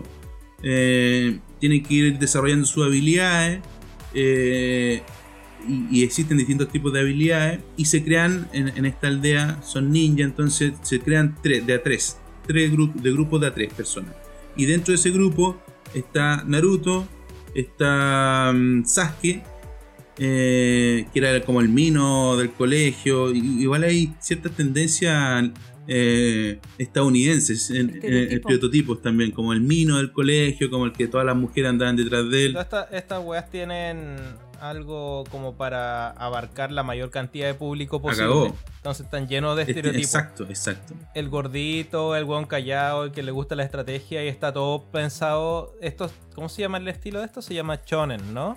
Y están pensados sí. para intentar replicar un poco la experiencia que tienen los niños yendo al colegio. Mm. Me acuerdo que Naruto era básicamente eso. Al final de estos grupitos de tres, era como un grupo más pequeño, pero que estaban en una clase donde estaban todos juntos. Sí, y te... iban a los torneos juntos. Y exacto, y tenían un maestro y el maestro le enseñaba y todo el tema. El problema es que Sasuke, Sasuke, el weón quiere ser muy poderoso, porque la historia de Sasuke también es cuática, porque le mataron a toda la familia, eh, a la familia... ¿Cómo se llama la familia de ellos? Eh, el Sharingan, no, Itachi. Eh, bueno, el, la familia de ella tiene un nombre, ¿eh? Y los mataron a todos. Entonces quedó, quedó solo. ¿Ya? Y, y la cuestión es que eh, él escapa o se, de, se sale de la aldea de Konoha y, porque quiere ser más fuerte. Conoce a unos tipos como Orochimaru y, y se hace más poderoso y sigue en su viaje. Se fue para eh, Se fue, se fue. Es como el hijo pródigo, ¿cachai? Después vuelve. Pero, eh, pero cacha, cacha. Después vuelve como en siete, ocho años más de, de vida real, ¿no? De, de capítulos de... Oye. De, de Naruto. ¿Cuánto, ¿Cuántos años estuviste viendo esta weá continuamente? Bien. Yo me acuerdo que vi como hasta el episodio noventa y después no pude más. No, yo los vi todas las semanas, veía Naruto. Un, un capítulo. Por diez años. diez años. ¿En qué sentiste te, cuando te terminó? ¿Te mamaste todos los rellenos? No, los rellenos no, no, los rellenos no los vi. No. ¿A los rellenos te los sí, saltabas? No. Esperaba nomás hasta que me, alguien me dijera ya terminó el relleno y volvía a verlo. ¿Qué es el relleno? Ah, ya, inteligente. Cuando ponen capítulos hace como que por poner nomás, para pa lograr que el manga siga avanzando y... Lo típico, el capítulo de playa. Que sí. No tiene ni pie ni cabeza, una no, cuestión. Capítulo de campamento. Fome, fome. Pero tienen algún sentido, ¿tienen que sí, tener para algún... que para que el manga pueda avanzar. Por... Ah, ok. Sí, es para es pa fortalecer la amistad y el compromiso de los personajes y desarrollar. Porque yo lo que entiendo es que el manga el manga va más rápido que la, la, la producción de la serie, entonces escriben mucho más rápido de lo que se va produciendo, entonces necesitan tiempo para... Pero a veces se, a veces se, se apanan, por ejemplo en Shingeki pasó eso, pasó que salió la primera temporada y después pasaron caleta de años para que saliera la segunda, y porque estaban apanados con... Hay capítulos de relleno, pero no, igual saca, porque, sacaron porque algunas no. versiones de relleno. Pero porque ellos se la jugaron diciendo nuestro anime es súper bueno y los espectadores van a esperar y filo. En cambio hay otros animes que dicen no, no dejemos que esperen y pongámosle relleno. Bueno, ¿y qué es lo interesante entonces? Hasta ahora la historia de... Lo interesante, Alicia. Espera, ¿qué has encontrado interesante tú, Alicia? Eh... No, hasta ahora ha sido como cualquier anime o historia de escolar, con poderes, con skills, eh, con habilidades. No, no sé todavía... ¿Qué es lo, qué es lo que realmente... El, el, valor, valor, el valor es que te entrega mucho. Te entrega mucho porque... Eh, bueno, cuando hay, hay parte que yo las puse ahí en, el, en, el, en la pauta. Eh, bueno, la música. ¿Ya? La música es... Eh, no sé si pudieron escuchar lo que grabé yo. Hoy sí, la música La es música muy buena. De Naruto. La, la música es, es eh, te genera sensación. Oh, hay, hay música alegre, triste. Es como algo al estilo de la época de mil... En, en que cuando existió Beethoven es lo mismo, o sea, Naruto te genera un, un, un cuento que hasta el día de hoy se ocupa, ¿eh? se ocupa en memes, se ocupa en... Sí, yo creo que la gente no tiene idea que esa música es de Naruto. Eh, entonces, no sé si después Chiri podrá poner de fondo, o quizás le grabo yo lo que yo hice con piano, pero... Sí. Pero, o sea, este... este, este, este oh, opening de Naruto eh, es, es maravilloso. No sé cómo se hace esta weá.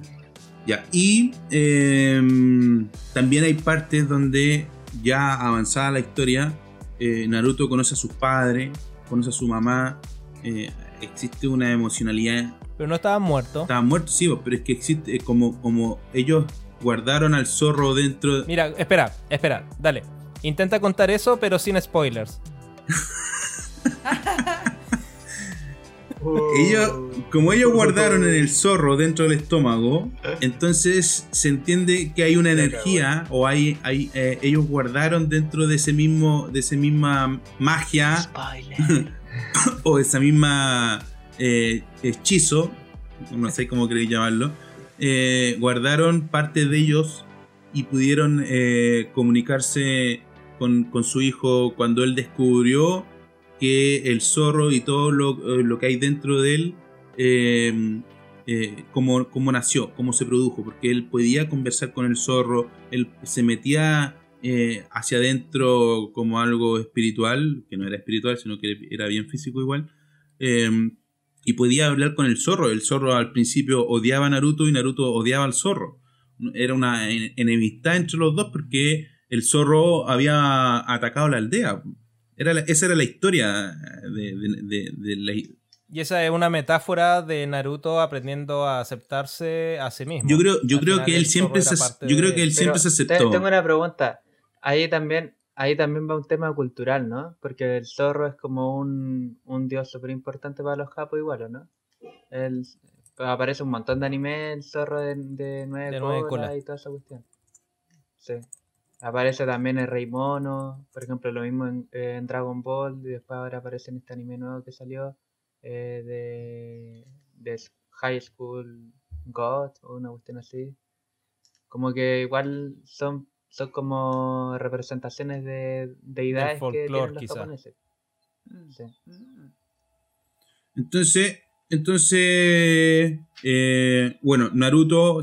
Sin contar el spoiler, no, es igual te lo voy a contar si han pasado muchos años ya. Si es como hoy día no te contara de Harry Potter, por no, lo mismo. Es que no, es que, es que no, es que no lo no, vio, ya, ya no lo vio nomás. Po. No, no vaya a ver mil capítulos. Bueno, no. eh, bueno, se hizo amigo Naruto del zorro porque vino la cuarta guerra. Después de como ocho años reales de vida a ser humano, vino la cuarta guerra. Eh, después de haber visto ocho años Naruto, imagínate, se descubrió que el zorro había. había atacado la aldea, eh, no porque él quiso, sino porque hay un tipo que se llamaba Madara, eh, eh, ideó todo un cuento desde el inicio del manga, desde el inicio de Naruto hasta, hasta, hasta el final, eh, donde se descubrió que él fue el que produjo la muerte de gente, produjo eh, que, que estos animales atacaran las ciudades, él produjo todo. Entonces se crea la Cuarta Guerra. Y la Cuarta Guerra, ahí ya Naruto había conversado con el zorro, había tenido conversaciones serias y profundas con él, eh, y llegaron a ser amigos, y el zorro le pasa toda su energía, su chakra a, a, a Naruto, y se transforma en un tipo... Tremendo plot twist. Se transforma en un tipo que yo creo que, que le gana a, hasta a Superman, a Dragon Ball, no, no, no sé si a, no sé si a Goku, pero... Sería una buena discusión, Goku versus Naruto.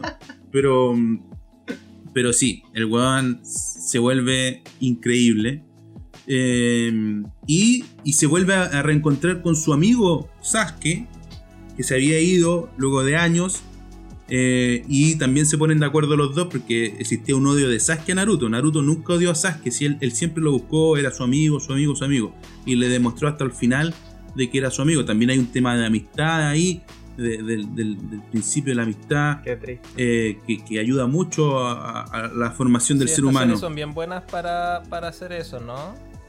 Como que te dan unos pequeños valores ahí. Súper bueno, eh, bien subyacentes. Muy buenos valores, pues, la amistad, el compromiso, el esfuerzo, la dedicación.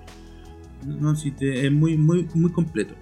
Y bueno, y al final en la Cuarta Guerra, eh, le ganan a estos tipos malos y...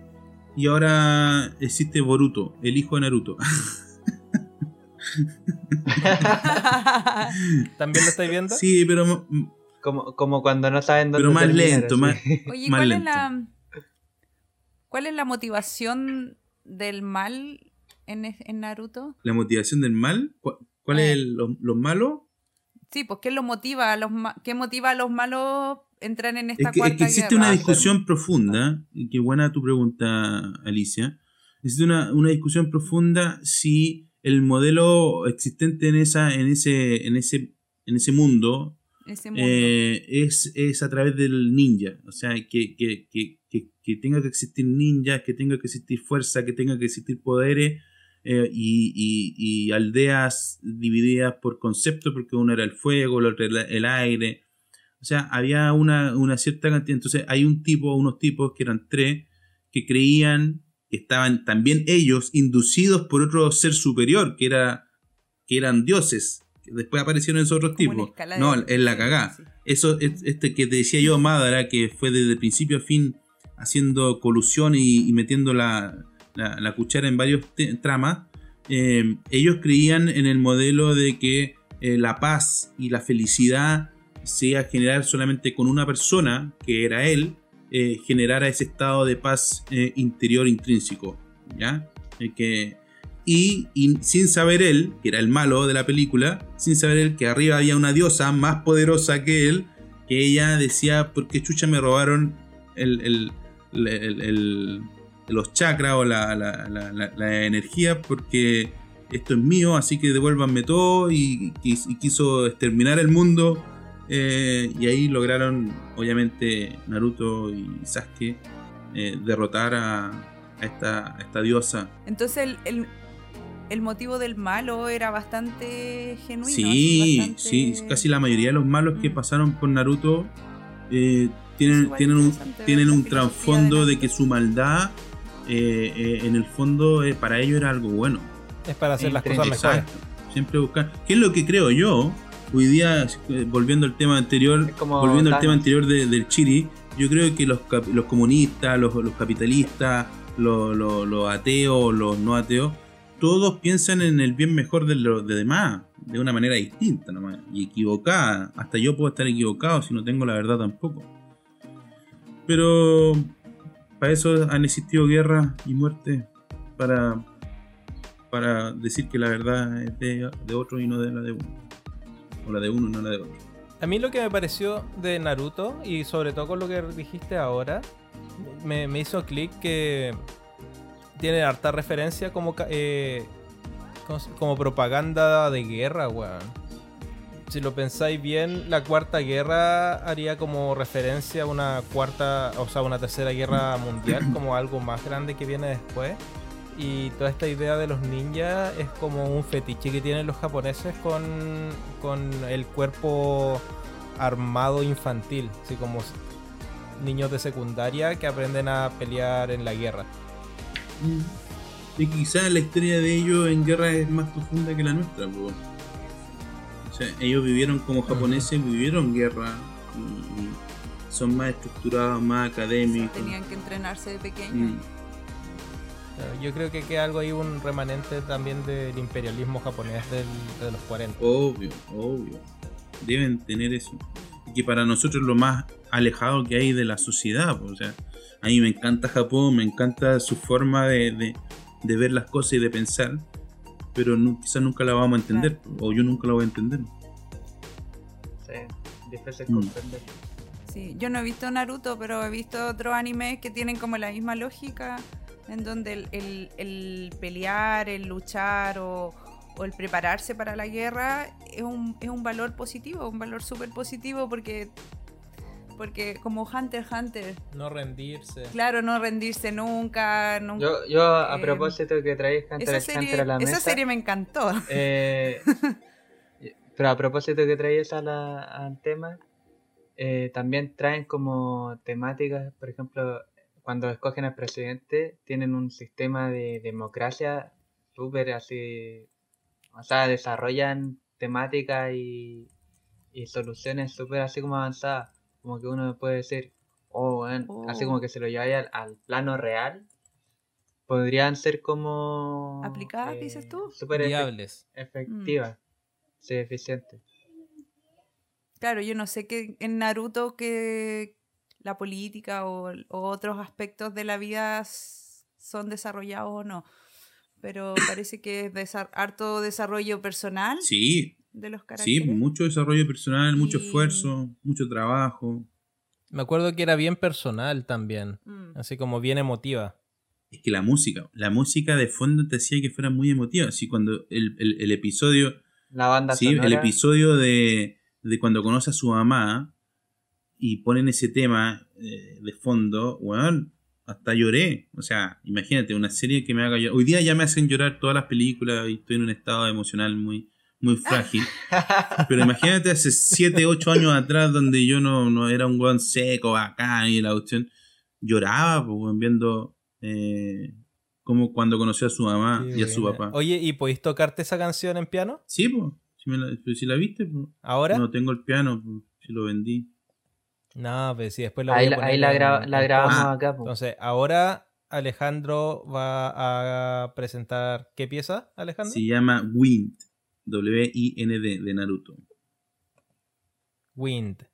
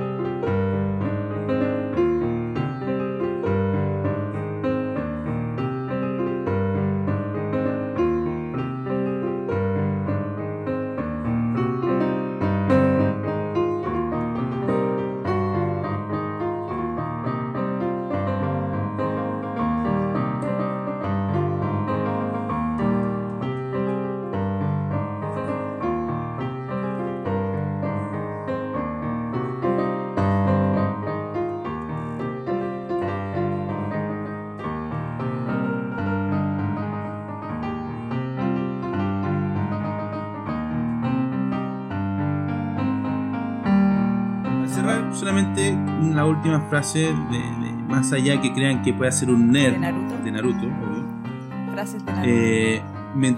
¿Frases de Naruto? No, no, no sé, frases de Naruto. ¿No hay frases de Naruto? ¿Te sabías hacer la postura esa? No, como... tampoco, no, sí, no tan, tan, tanto tampoco, no me habían así. Mi, mi cabeza. Oye, pero no hay un, como un Kamehameha de Naruto o algo sí, así. Sí, pues tenía uno que se llama el Rasengan. ¿Poder? Se llamaba el Rasengan. Rasengan. Sí, pues y él le costó caleta porque el papá, lo, el, no, no el papá, sino que, sí, sí, el papá lo había, lo había creado y él creó un Rasengan distinto. Y Boruto, el hijo de Naruto, también tiene el Rasengan y lo creó de una manera diferente también, o sea, va evolucionando el Rasengan también. Eh, pero es bueno, bueno, porque le costó mucho sacar esa habilidad. Bueno, yo solamente para cerrar y terminar quería decir que... Eh, Naruto me entregó muchas enseñanzas, muchas. La amistad, la fuerza, lograr los objetivos, creer en la familia, aunque los padres no estén, ¿ya? En los amigos, en el trabajo, en equipo. Es decir, Naruto es súper completo en varias emociones y racionamiento en la vida. Quizás me tildarán de cabro chico, pero luego de ver diez años una serie que de verdad entrega muchas enseñanzas, solo quien lo ha visto me entenderá. Y eso que no hemos hablado de Dragon Ball. Ahí sí que nos vamos a ir a experimentar otras cosas. Eso, amigos.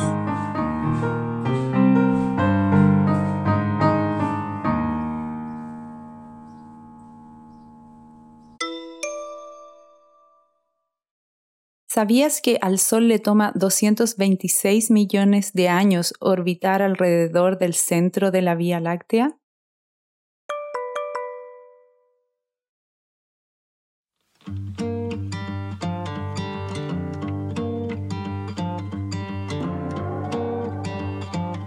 ¿Yo parto? Ah. No, no sé cómo partir. Qué bueno. Ya, el siguiente tema son las caídas o sacadas de chucha. Más o menos vamos a hablar de unas anécdotas de caídas que creo que merecen ser reveladas para la conservación de la memoria colectiva. Ya que somos gente colectiva y no oh, individual. ¡Toma! ¡Pah!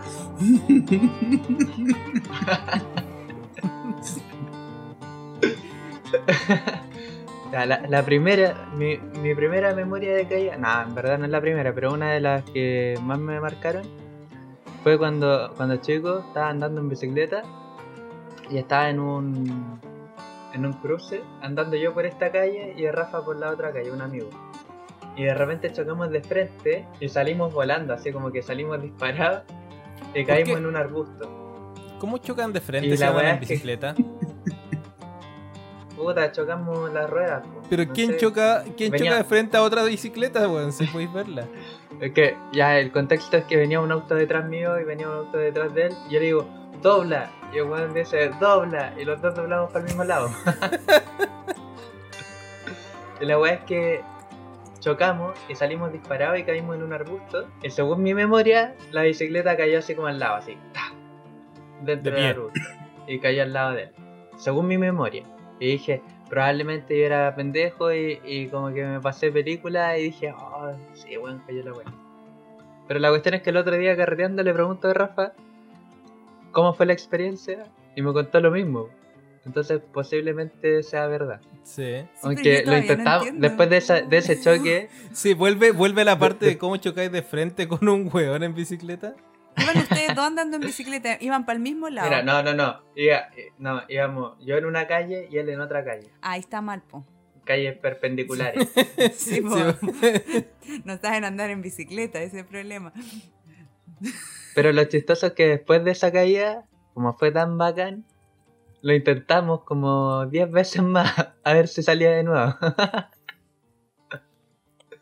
O sea, y, voluntariamente y no salió, empezaron a chocar entre ustedes. Sí, pero no nos salió nunca más. Y chocaron siempre. Qué hueón. Hicimos mierda las bicicletas. ¿Y cuál fue el sentido de eso? ¿Qué los motivaba a hacer eso? Eh, pues que la caída había sido bacán, pues. Como fue una caída así como que no la pensamos y, y volamos y cayeron las bicicletas al lado y fue como, oh, hueón, bacán, así como... Y queríamos replicar. ¿Cuántos años tenías? Uno hace tantas weas tontas cuando es chico. ¿Cuántos años tenías? No me acuerdo. ¿Qué edad tenías ahí? Como diez años, yo creo, o ocho, sí. No sé, por ahí. Yo más o menos a la misma edad me acuerdo en Scout que teníamos estas weas que se llamaban los tombitos. Que era estar ahí en un cerro alto y te agarraba ahí a las piernas de alguien y el otro agarraba eh, tus piernas. Cosa de que había hacía una, una un semicírculo y te tiráis cerro abajo con ah. el otro hueón amarrado. Como si fuese ahí una rueda. Qué o sea, hueón la... Sí, sí, claro. ¿En qué mundo esa hueá es aceptable? Y segundo, teníamos, me, yo me imagino, teníamos adultos responsables sobre nosotros y el hueón nos miraba. Mira, hablando, hablando lo mismo de Scout. Me acuerdo cuando fuimos al campamento de Linares y eh, en el terreno de al lado había un montón de, de troncos porque habían, parece que, cortado un montón de árboles y nos permitieron usarlos y dijimos, ya, hagamos una torre, y empezamos a hacer una torre pero con un cáñamo que es como un, una cuerda así, pero bien delgadita, así como onda con cueva media cuatro milímetros del espesor de, de ese cáñamo. Y empezamos a amarrar, a amarrar. Íbamos en el, en el segundo piso, íbamos a hacer el tercero y la weá se cae. Así como que se rompen los cáñamos. Y me acuerdo que el Marcelo estaba abajo, abrochándose los zapatos. Escucha el crujido, así como... Y el weón se sale y la weá cae así, ¡tah! Al lado de él. y, y los que estaban arriba de la torre patinaron, pues, con las tablas, como que... Menos nadie, mal, a nadie, nadie le pasó nada. Chicha, entonces. Sí, no, o sea, eh, se cayeron, pero no, no, no quedaron con moretones ni nada. Zafaron así con suerte. Son como de goma los niños. Sí, son de goma. Son de goma, mm. Te pueden caer todo el rato. No, yo, yo creo que también la adrenalina del momento, como que uno no se da cuenta. No sí. sé, yo no ¿Qué, tengo ¿qué esa... onda? Nunca me caí. Me caí por... Nunca, te, no, nunca escalaste un, un árbol y la, no sé, la rama se rompió y te sacaste la chucha. No. O nunca te subiste a uno de estos columpios y quisiste saltar lo más lejos posible y te sacaste la chucha. Ah, eso sí. O, o, dar, o darte la vuelta. Sí, eso sí. ¿Qué es darte la vuelta? Dar... Con el columpio tratar de que giras. Esa weá no se puede pero hacer. No se puede. Este con este pero en lo... el mundo de las caricaturas. Igual que con la weá no, de la pero... bici. Se, se, no, no es que se pueda o no, uno mucho lo intenta. Anime. Mucho anime.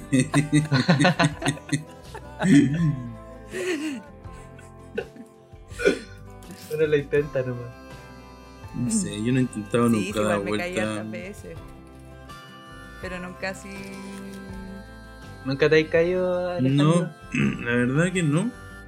Y estaba pensando No, ni jugando básquetbol. No, nunca he estado en el hospital, nunca me han, en bicicleta nunca me han quebrado, nunca me he quebrado nada, ni un hueso. Si llegara a quebrar. No sé.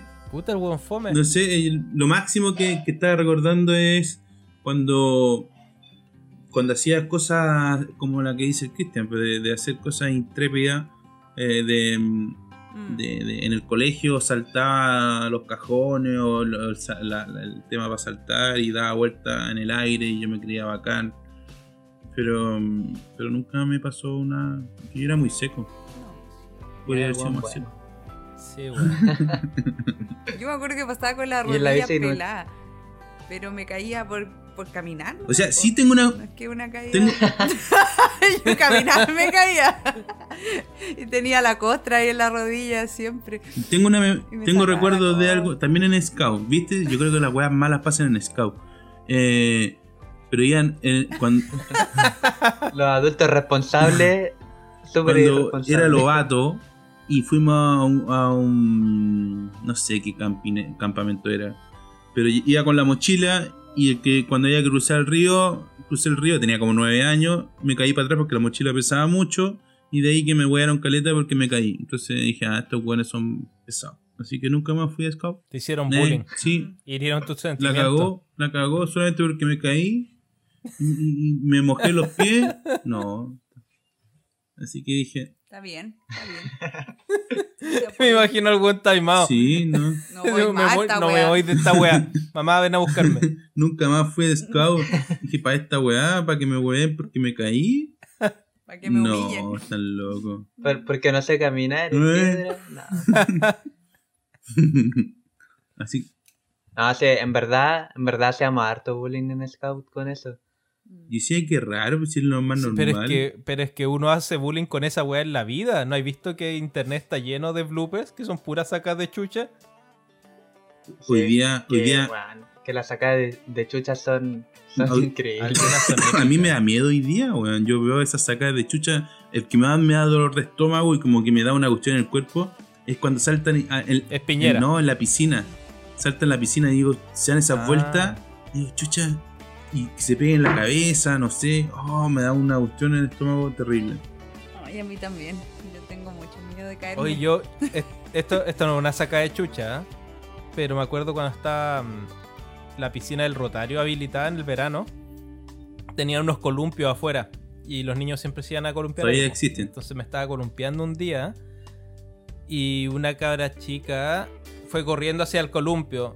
Y tú cachai que cuando estás en el columpio no podís parar de golpe, porque no tenís esa no. capacidad. Y la buena fue corriendo al columpio mío, y no alcancé a parar. Y le partí la cabeza, weón. No. Porque esos columpios no eran de plástico, eran de, de madera. Sí, y era una niñita, así como cuatro años. ¿Y tú, y, y yo tenía, no sé, ¿y tú cuánto tenías? Cinco. Oh. Veinte.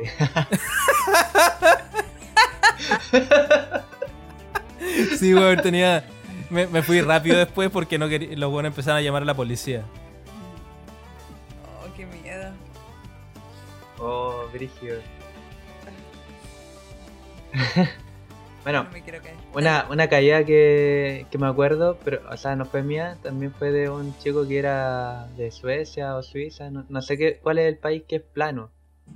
Siempre me equivoco de país. Plano. Suiza tiene hartas montañas. Y no sé si entonces, Suecia, Suecia será plano. Sí, se dijo que su país era relativamente plano, anda con los cerros, eran nada.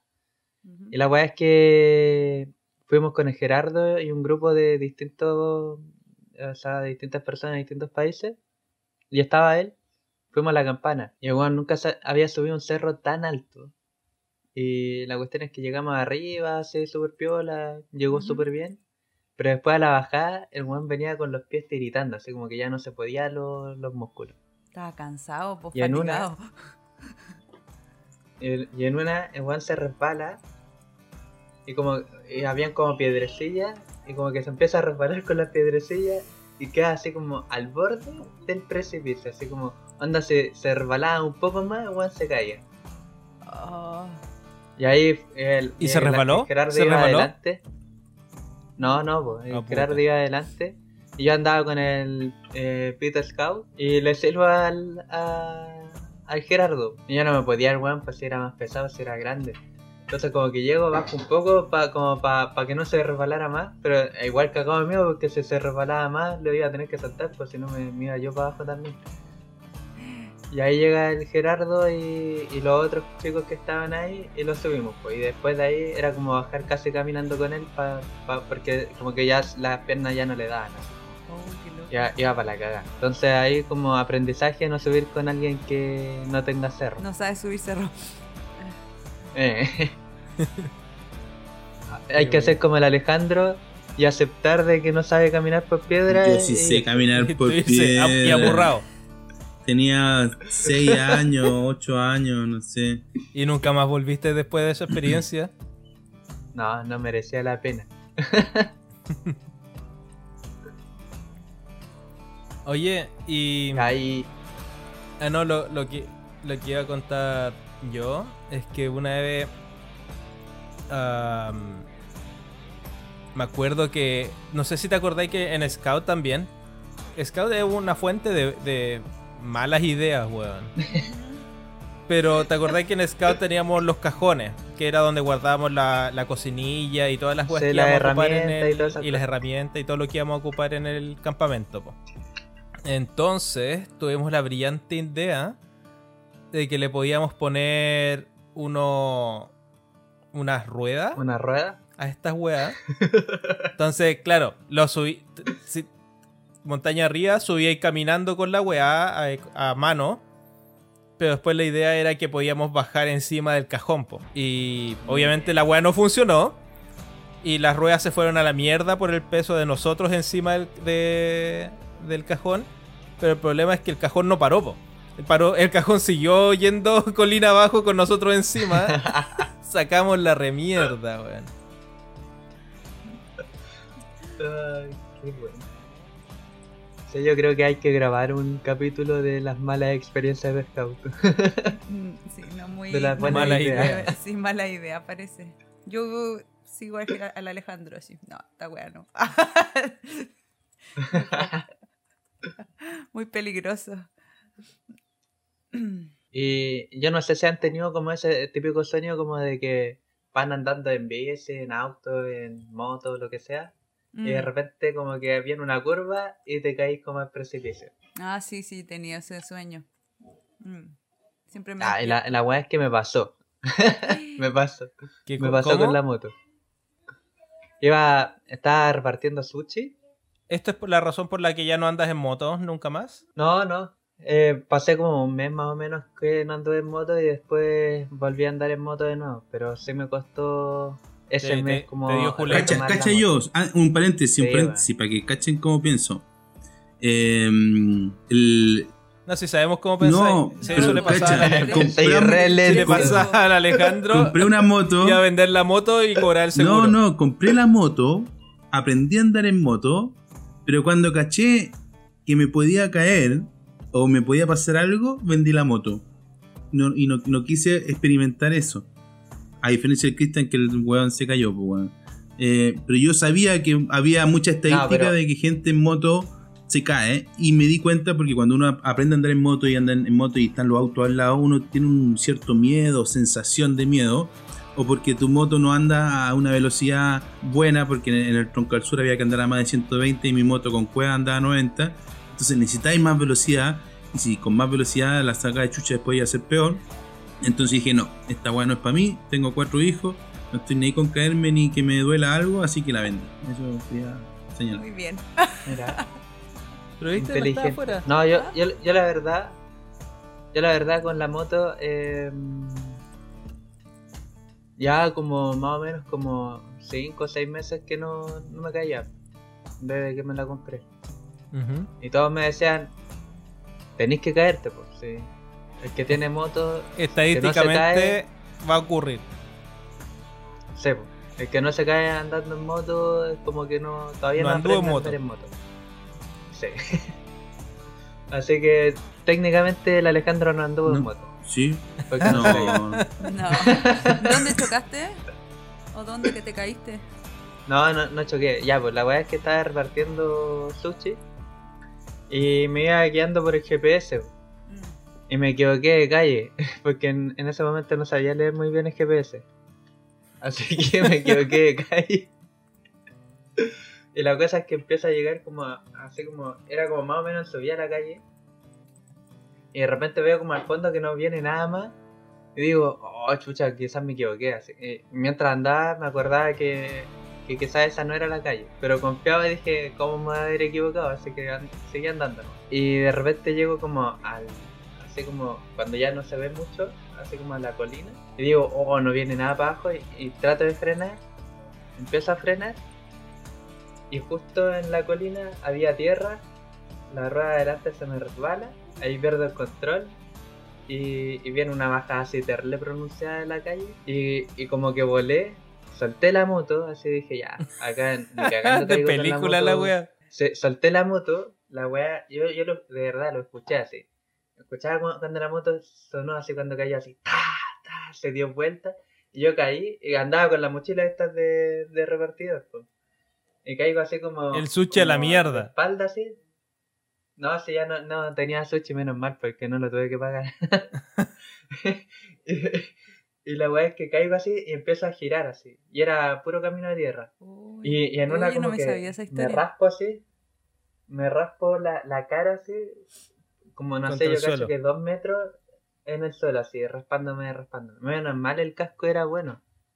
Y la chaqueta también. Y... y la cosa es que me levanto así, cuando ya como que pasó todo, me levanto. Y la primera wea que hago es apagar el motor. Dije, por, por si acaso. Por alguna wea hay que apagar el motor, por si acaso. Y lo chistoso es que salió toda la gente de la calle a mirar así, porque la wea sonó feo. Y unos tipos me preguntan cómo estoy y todo el tema. Yo estaba así como medio tiritando. Levanto la moto, tenía todas las patas de cambio chuecas, el, el manubrio también estaba un poco chueco. Se me rompió todo el foco y todo el agua. Y fue como, oh, qué mal así. Ya, y bajé caminando así, prendo la moto de nuevo, me subo y me voy rascado para la casa. Así como que fui a dejar la maleta en la weá para repartir y me fui para la casa. Así dije, ya. Llegué a la casa y ahí como que me... como que fue como soltar oh. un poco de esa, esa energía. Y justo, y justo está mi mamá y me pongo a llorar así. Y le digo, mamá, me caí en la moto y weá. Oh, y me, me saco la chaqueta, el casco y toda la weá. Y ahí como que dejé la moto parada como un mes, un mes y medio. Y andaba, y después cuando empecé a andar de nuevo andaba, no sé, como a veinte, treinta, así súper lento, estaba cagado de miedo. Y después ya le agarré el gusto de nuevo. Claro. Y, y empecé a andar de nuevo, pero después al final la gente. Mm. Oh, sí, porque mi mamá se preocupó caleta por esa calle. De más, pues, weón. Fue pedazo de calle igual. La sacaste barata. Sí. No, la saqué súper barata. Pero, weón, es tu turno. De hecho... De hecho, el, el, eh, la chaqueta me salvó caleta. Mira, por ejemplo, esto... Eso de ahí... Oh, no, no sabe ver muy bien. Pero eso, este de ahí es el único rasguño que tiene. Wow, ¿y todavía tenéis la, la chaqueta? chaqueta? Oye, ¿cuándo Uy, fue sí, esto? ¿Y moretones o algo así? Por si me quiero comprar una moto. ¿Ah? ¿Cuándo fue esto? El dos mil diecisiete. Ah, oh, estábamos ahí. ¿Y no quedaste con moretones, costillas rotas, no, algo así? No, no, nada, nada.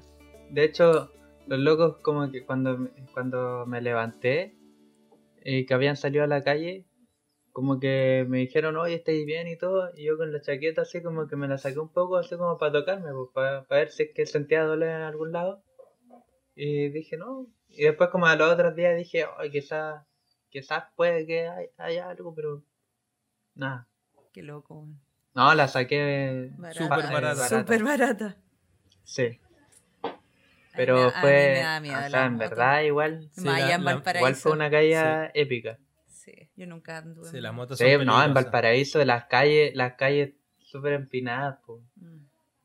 Yo, por ejemplo, la moto de la Pilar me da como... Me da como weá, porque como es automática, no tenéis tanto control como la, la mecánica.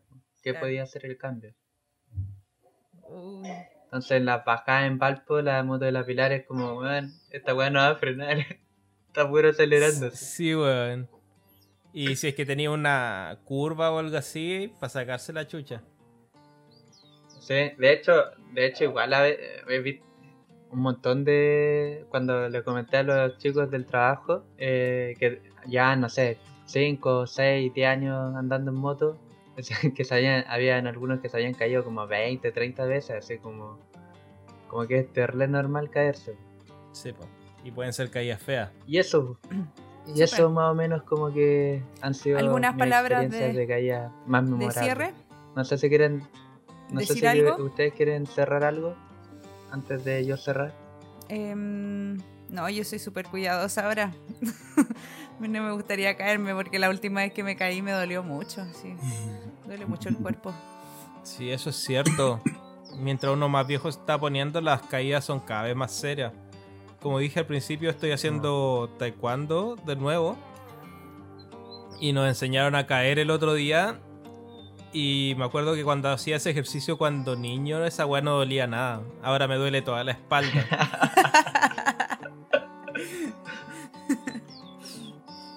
Eso. ¿Ale? Oy, no, lo mismo. Yo creo que hay una edad en la que uno se puede arriesgar a, a sí. ciertas acciones. Eh, pero hoy sí. día... a puerta de cumplir cuarenta ya no hay que hay ya que no. pensar bien antes de hacerlo. Súper. Eh, yo, yo todavía no estoy en su edad. yo, yo aún espero caerme. No, de, de, de hecho de hecho me acordé de una caída que tuve en el buque, pero estaba con arnés y estaba en la escalera, y esas caídas son pijadas.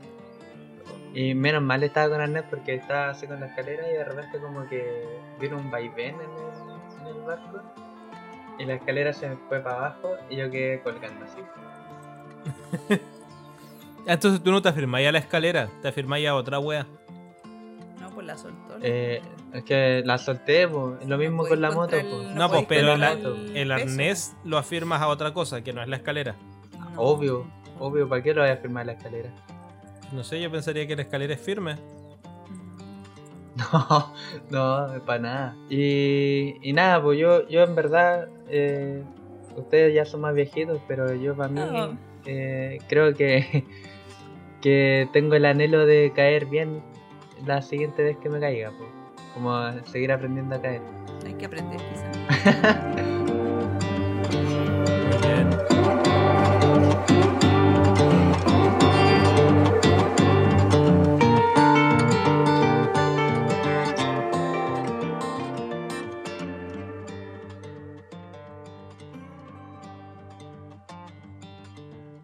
Y hemos llegado al final de nuestro programa. Eh, ¿Algunas palabras de cierre, Héctor? Uh, nada, me encantó el capítulo. Creo que ten- tuvo harto cacumen. Obviamente estamos mejorando capítulo a capítulo, pero esperamos que les guste lo que estamos haciendo. Eso nomás. Nos vemos en un siguiente episodio. ¿Ale? No, solamente... No, digo que no, y es sí. Igual voy a hablar. No, sí.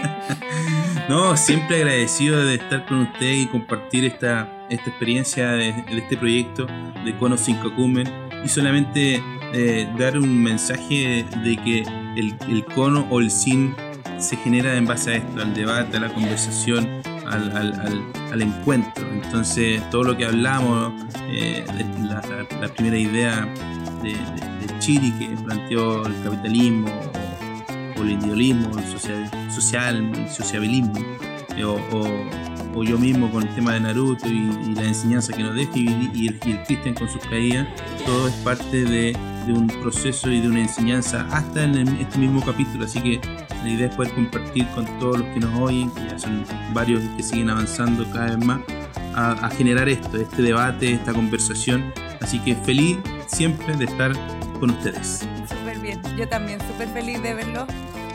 Ah, ah falta el Cristian, ¿verdad? Me pone súper que eh, yo creo que invitarlos para otro capítulo. En verdad el capítulo hoy día estuvo bien interesante, con temas que creo que me daban miedo eh, experimentarlos, pero, pero en verdad como que llegamos a la conclusión de que son como cosas que están insertas en uno, y también pues aprendiendo y todo. Y además que es un, un bonito momento para compartir con el Siri y la Ali de sacarle información al Alejandro. Como que cuesta hablar en vida real con el Alejandro. Así que eso. Invitarlo a un nuevo capítulo. Sí, también. Invitarlo a un nuevo capítulo. Para mí es un agrado también verlo a los chiquillos. Siento que los conozco más, conozco más sus posturas, sus ideas, sus gustos. Eh, y que también sepan más de mí. A mí también me gusta el, el anime y toda la cuestión. Y uno puede analizar historias, analizar ideologías, analizar experiencias. ¿Sabrá, no, la mamá, sí, ¿sabrá nuestra mamá de esto, no? Nuestra mamá sí, pues sí sabe. ¿Y veíamos anime? ¿De qué? Ah, ¿de que veíamos anime? No tengo idea, mi mamá no tenía tiempo para ver qué es lo que veíamos. Bueno, ahora tu mamá va a saber de que tú ves Mía Califa en internet. Para. Y que nos quisiste mostrar a nosotros que somos personas... Personas de bien. Eh, Ay, sí. Bien, sí. Así que eso, nos vemos el próximo capítulo. Esto fue Con Mucho Cacumen.